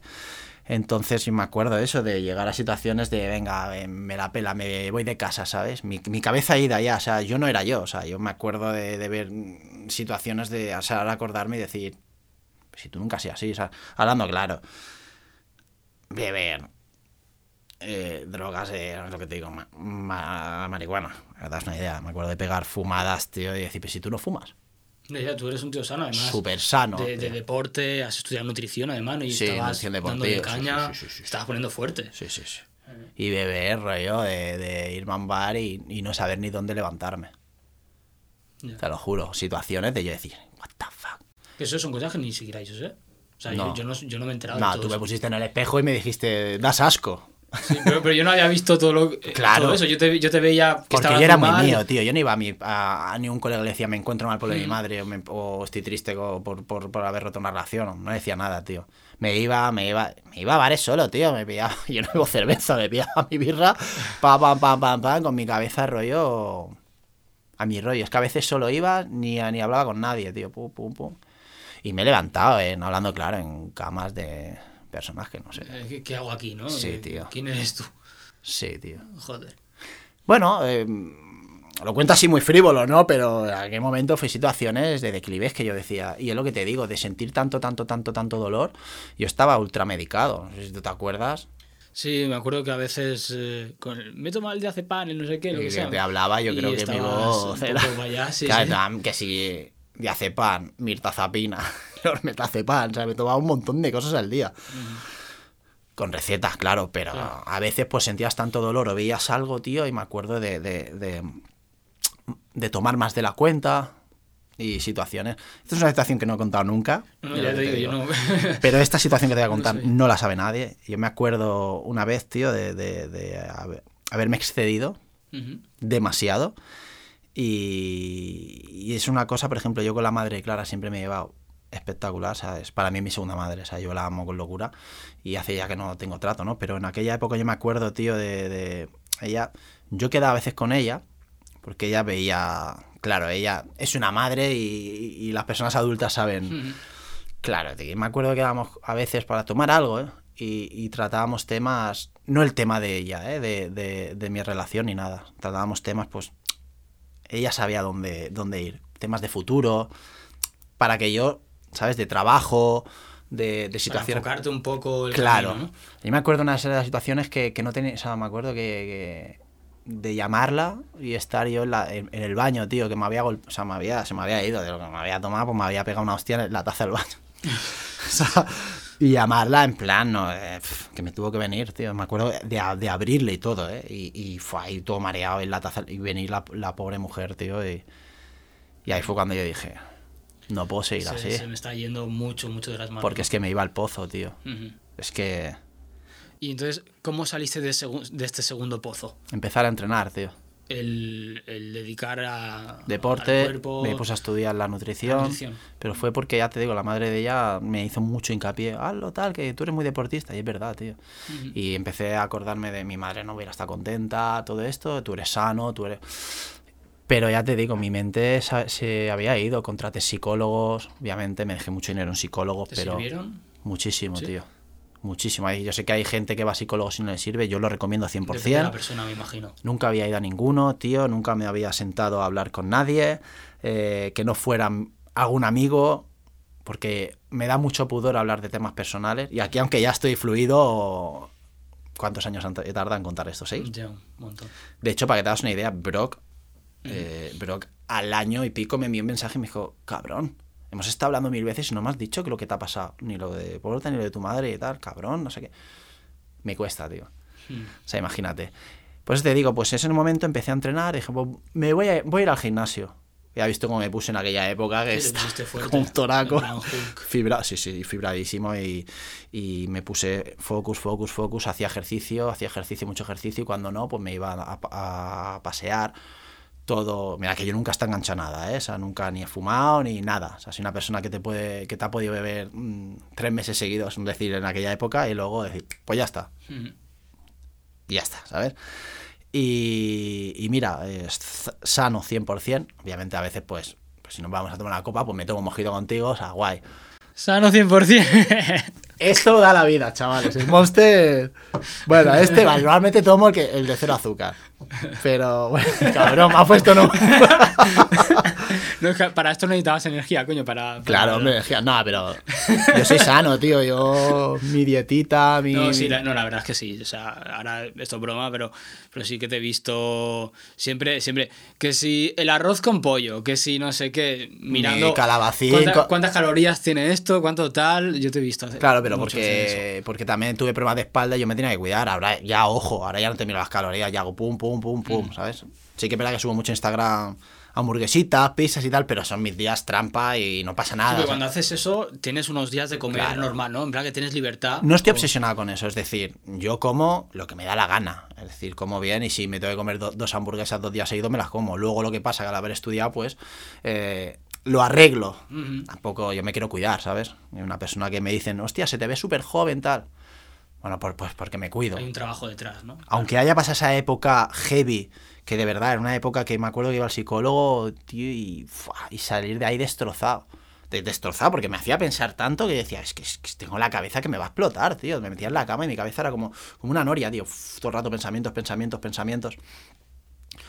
Y suerte de que contrate psicólogos y, y, y hablando claro. Yo el tema de Clara tardé como... O sea, la ruptura superé rápido, entre comillas. Ajá. Era eh, la situación que vivía, pues tardé 6, 7 meses, tío. Fue es tiempo. Hasta que rompí relación totalmente con ella. Rollo de, de ya ni ningún tipo de, de trato, porque aparte ya tenía su, su La otra pareja. persona, ¿no? La, del, la, de, Claro. la que ya tenía cuando fuiste a. Claro, claro. Entonces yo ahí no, me- yo no me meto. Por más que yo, yo qué sé. Aunque vea a ella a lo mejor, a ella cualquier persona, aunque vea a la otra persona con dudas o que. Yo no me meto, tío, porque yo no ruego. O sea, es decir, yo puedo. Yo ya hice, tío. Yo me fui allí, ¿sabes? Sí. O sea, yo también tengo un poco de, de- de dignidad, es decir, me vuelvo a Barcelona y ya está. Y si quieres hablar, me escribes. Si quieres, no tengo problemas yo por eso. Pero bueno, la situación fue tensa. Ese último mensaje sí me bloqueó. Ujú. Bueno, nunca le, se, se lo he, se lo he achacado, ¿sabes? Pero bueno, todo eso me sirvió para, para seguir creciendo, seguir creciendo como persona, enfocar en el deporte. Eh, vino la siguiente relación que tuve, que ha sido est- esta última. y, y bueno, y pues por, por suerte, por suerte ya no estoy, ¿sabes? Porque ¿Ahora estás solo? estoy solo, solo, contento, entero, con proyectos. Una relación que la, que la verdad que la he vivido también muy... Entero. Yo una vez subí una historia de estoy soltero y entero. Y mi prima me dice, ¿sabes qué es entero? Es que eres virgen. Y ¿Qué digo, habla? "Sí, Hostia, pues no, no, no. Entero es entero no. y virgen, tío. entero no estoy. y digo, "Oh, le he puesto en Instagram que soy.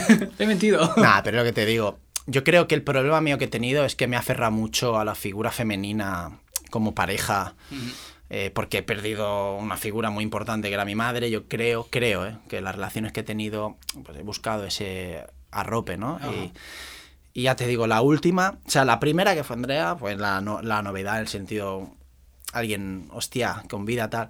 Clara, pues bueno, eh, volví a caer en- en las relaciones más pequeñas que yo, que la edad no, no dice nada, pero, pero es un grado también, la, la experiencia... Sí, a ver, que el amor se enamora de cualquier Claro, no, pero me refiero a la sí- hora de Sí que se nota, yo creo, por, por experiencias, eh, que unos cuantos años más, más bajas que tú se nota. Se nota, se nota. Yo, al menos mi experiencia, ¿eh? lo nota. Generalizando, luego hay Sí, sí, claro, puntuales que obviamente, una persona hay madura, que que una son persona supermaduras, sí, sí, y hay una persona que es más grande que tiene menos cerebro que, Sí, que sí, una, no, que una nuez. hablando en general, hablando en general es lo que yo creo.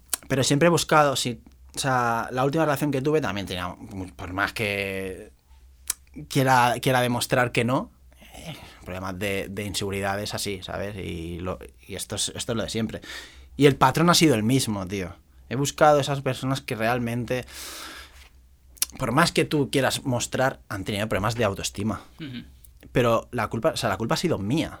Yo la culpa es mía porque he buscado ese patrón sin darme cuenta. ¿Sabes? Entonces, ahora por primera vez en mi vida he dicho no. De hecho, he podido conocer ahora una persona que, que, bueno, que, que, que parece que podría haber sido una relación. Y no, porque siempre me he distraído de, de- de- de mis movidas, tío. He dejado estos últimos años. Ahora, Yo ahora tengo claro que mi trabajo es prioridad eh, y yo soy la prioridad.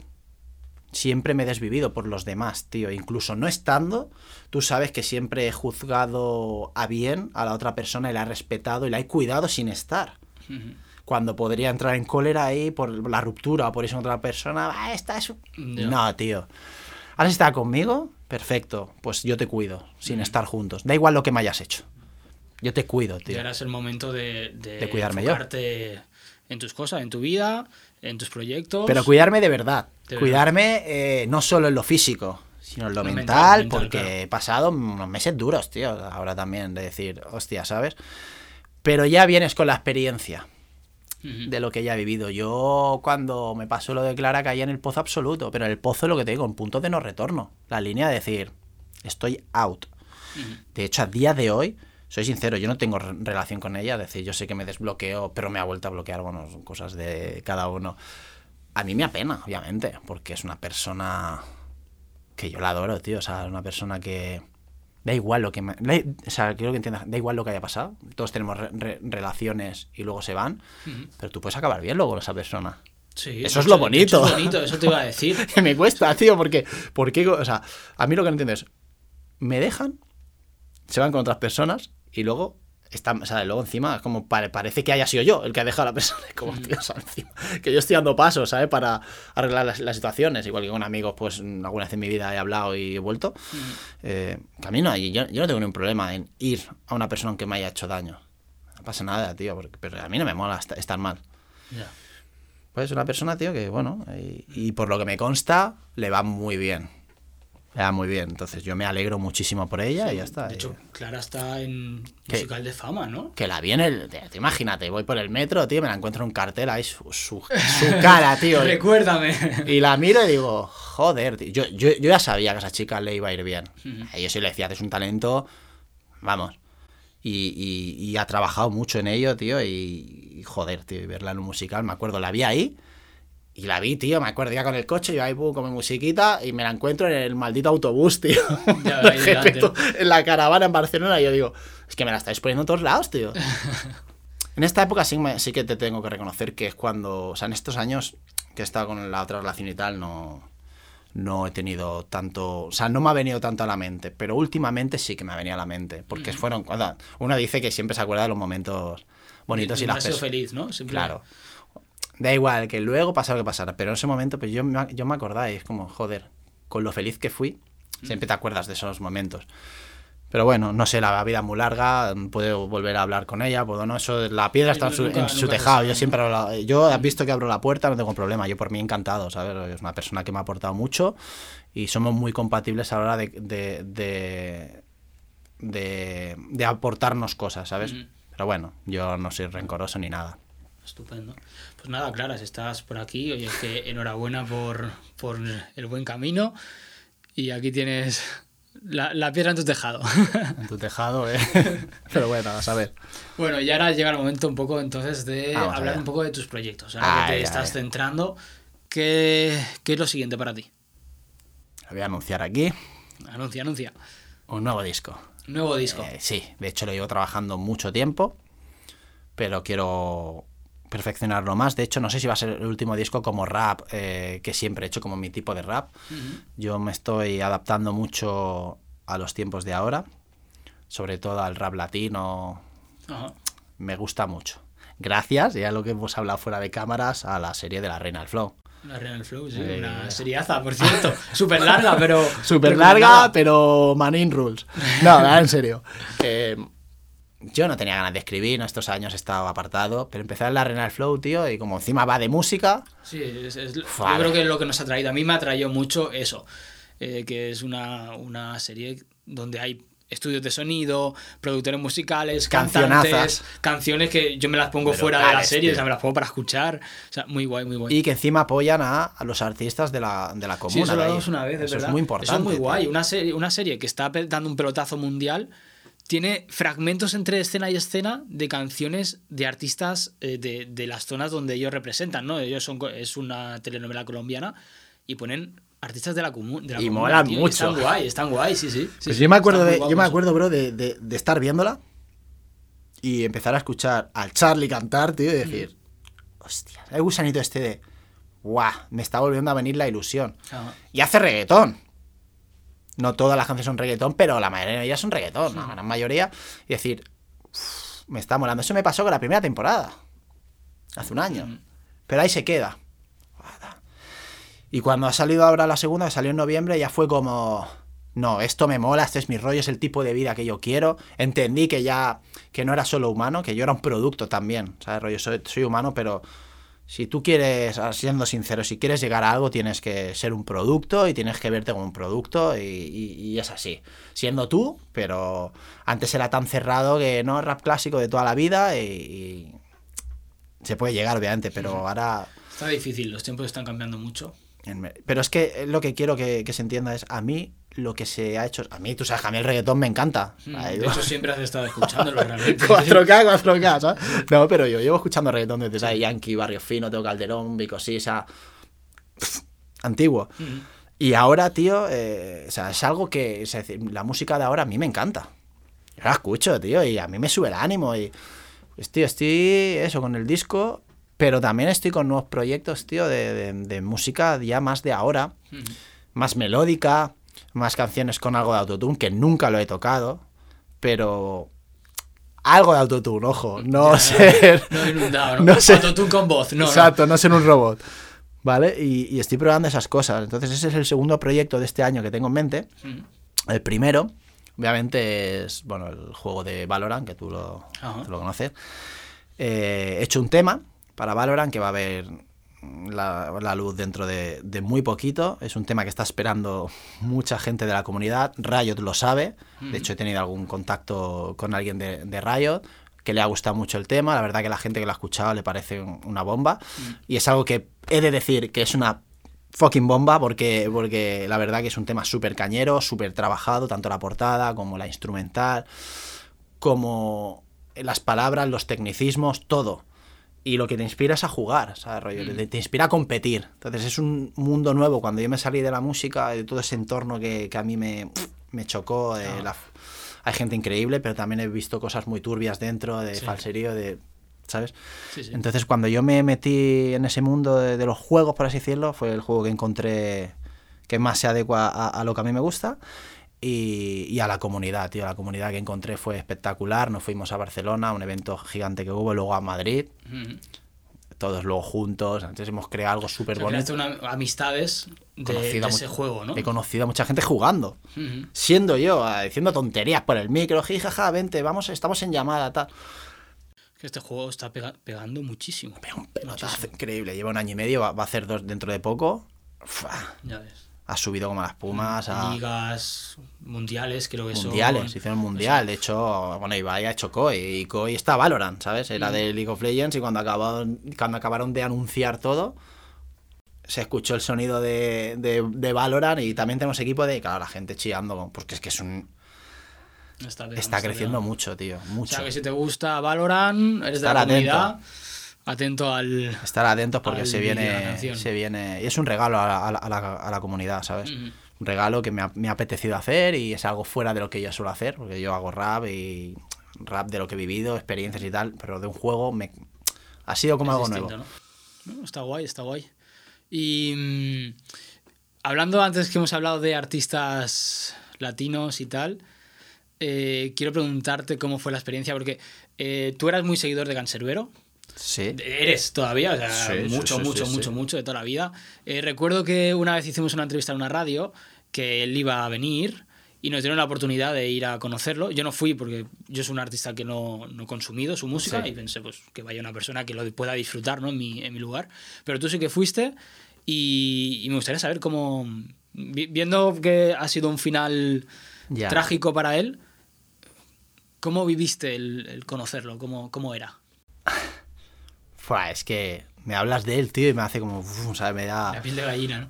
Sí, tío, porque fue una experiencia, tío, que es que el- lo, o sea, me acuerdo mucho de, de- de esa experiencia, porque tú imagínate, te sientas en la radio con un tío al lado que, que sigue desde, desde hace un montón de tiempo y que hablando claro que era Dios en Latinoamérica, tío. O sea, que, que- que sus canciones son de los que a mí me gusta pensar, tío, cosas de la calle, de la. mensajes. sí. Uf, A mí eso me, me flipa y cómo, crea, cómo creaba los mensajes. eh, Espectacular. Aparte, el sufrimiento con, con el que él ha crecido y ha vivido, eh, yo me siento muy identificado con muchas cosas. Sobre todo el tema de la depresión, del dolor, de, de- de perder a personas. De... Claro, yo, yo siempre he sido una persona oscura, entonces estar escuchando a una persona que he seguido encima tan, tan, tan inteligente, tío. Me acuerdo acabar la entrevista de radio y todos sentados escuchando cómo contaba sus anécdotas, tío.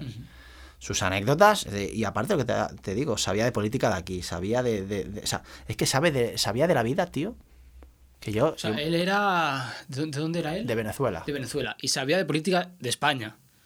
O sea, era un. Sabía de un montón de cosas. Sí, no ¿Quién era no poco. sabía? Y psicología mucha, tío. Y me acuerdo que teníamos temas de conversación. De hecho, bueno, tú sabes que íbamos a tener una colaboración. Un tema. para el disco de Génesis, que lo hablamos allí, va así, tal, no sé qué. Pero pasó algo- lo que pasó y fue, fue imposible, tío. Pero yo me acuerdo de ir rapado en aquella época, ir al concierto de la sala Apolo y me acuerdo que me confundían con su hermano, un hermano de él. Y digo, ¿qué, qué dices? ¿Sabes? Yo me acuerdo y... Entonces el hermano, digo, ¿qué dices? ¿sabes? Íbamos con las gafitas estas... Y, y mira que, que no me parezco, ¿eh? Pero en aquella época... gente, pues, sí, se- se sé. Pero yo, tío, esas fotos que tengo son para mí un tesoro porque a mí me reflejan, lo que te digo, la... ¿Por qué hice música también? Por situaciones como esa. O sea, aparte que su música me, me parece de lo mejor que he escuchado en cuanto a mensajes y la forma de decirlo. Que aparte tiene una voz peculiar, o te gusta o no te Sí, gusta. sí. A A mí, mí me es, a mí es lo primero que me echó un poquito para atrás. Pues a mí al revés, tío. Yo lo escuché y dije, ¡buah! ¡Qué monstruo, ¿sabes? Ah, Y luego lo que te digo, estar escuchándolo fuera de cámaras, eh, eh, todo lo que hablábamos, de- del peligro que es vivir allí, de lo seguro que se sentía por aquí, todo, todo, tío, la psicología, es que era, era, era todo, tío.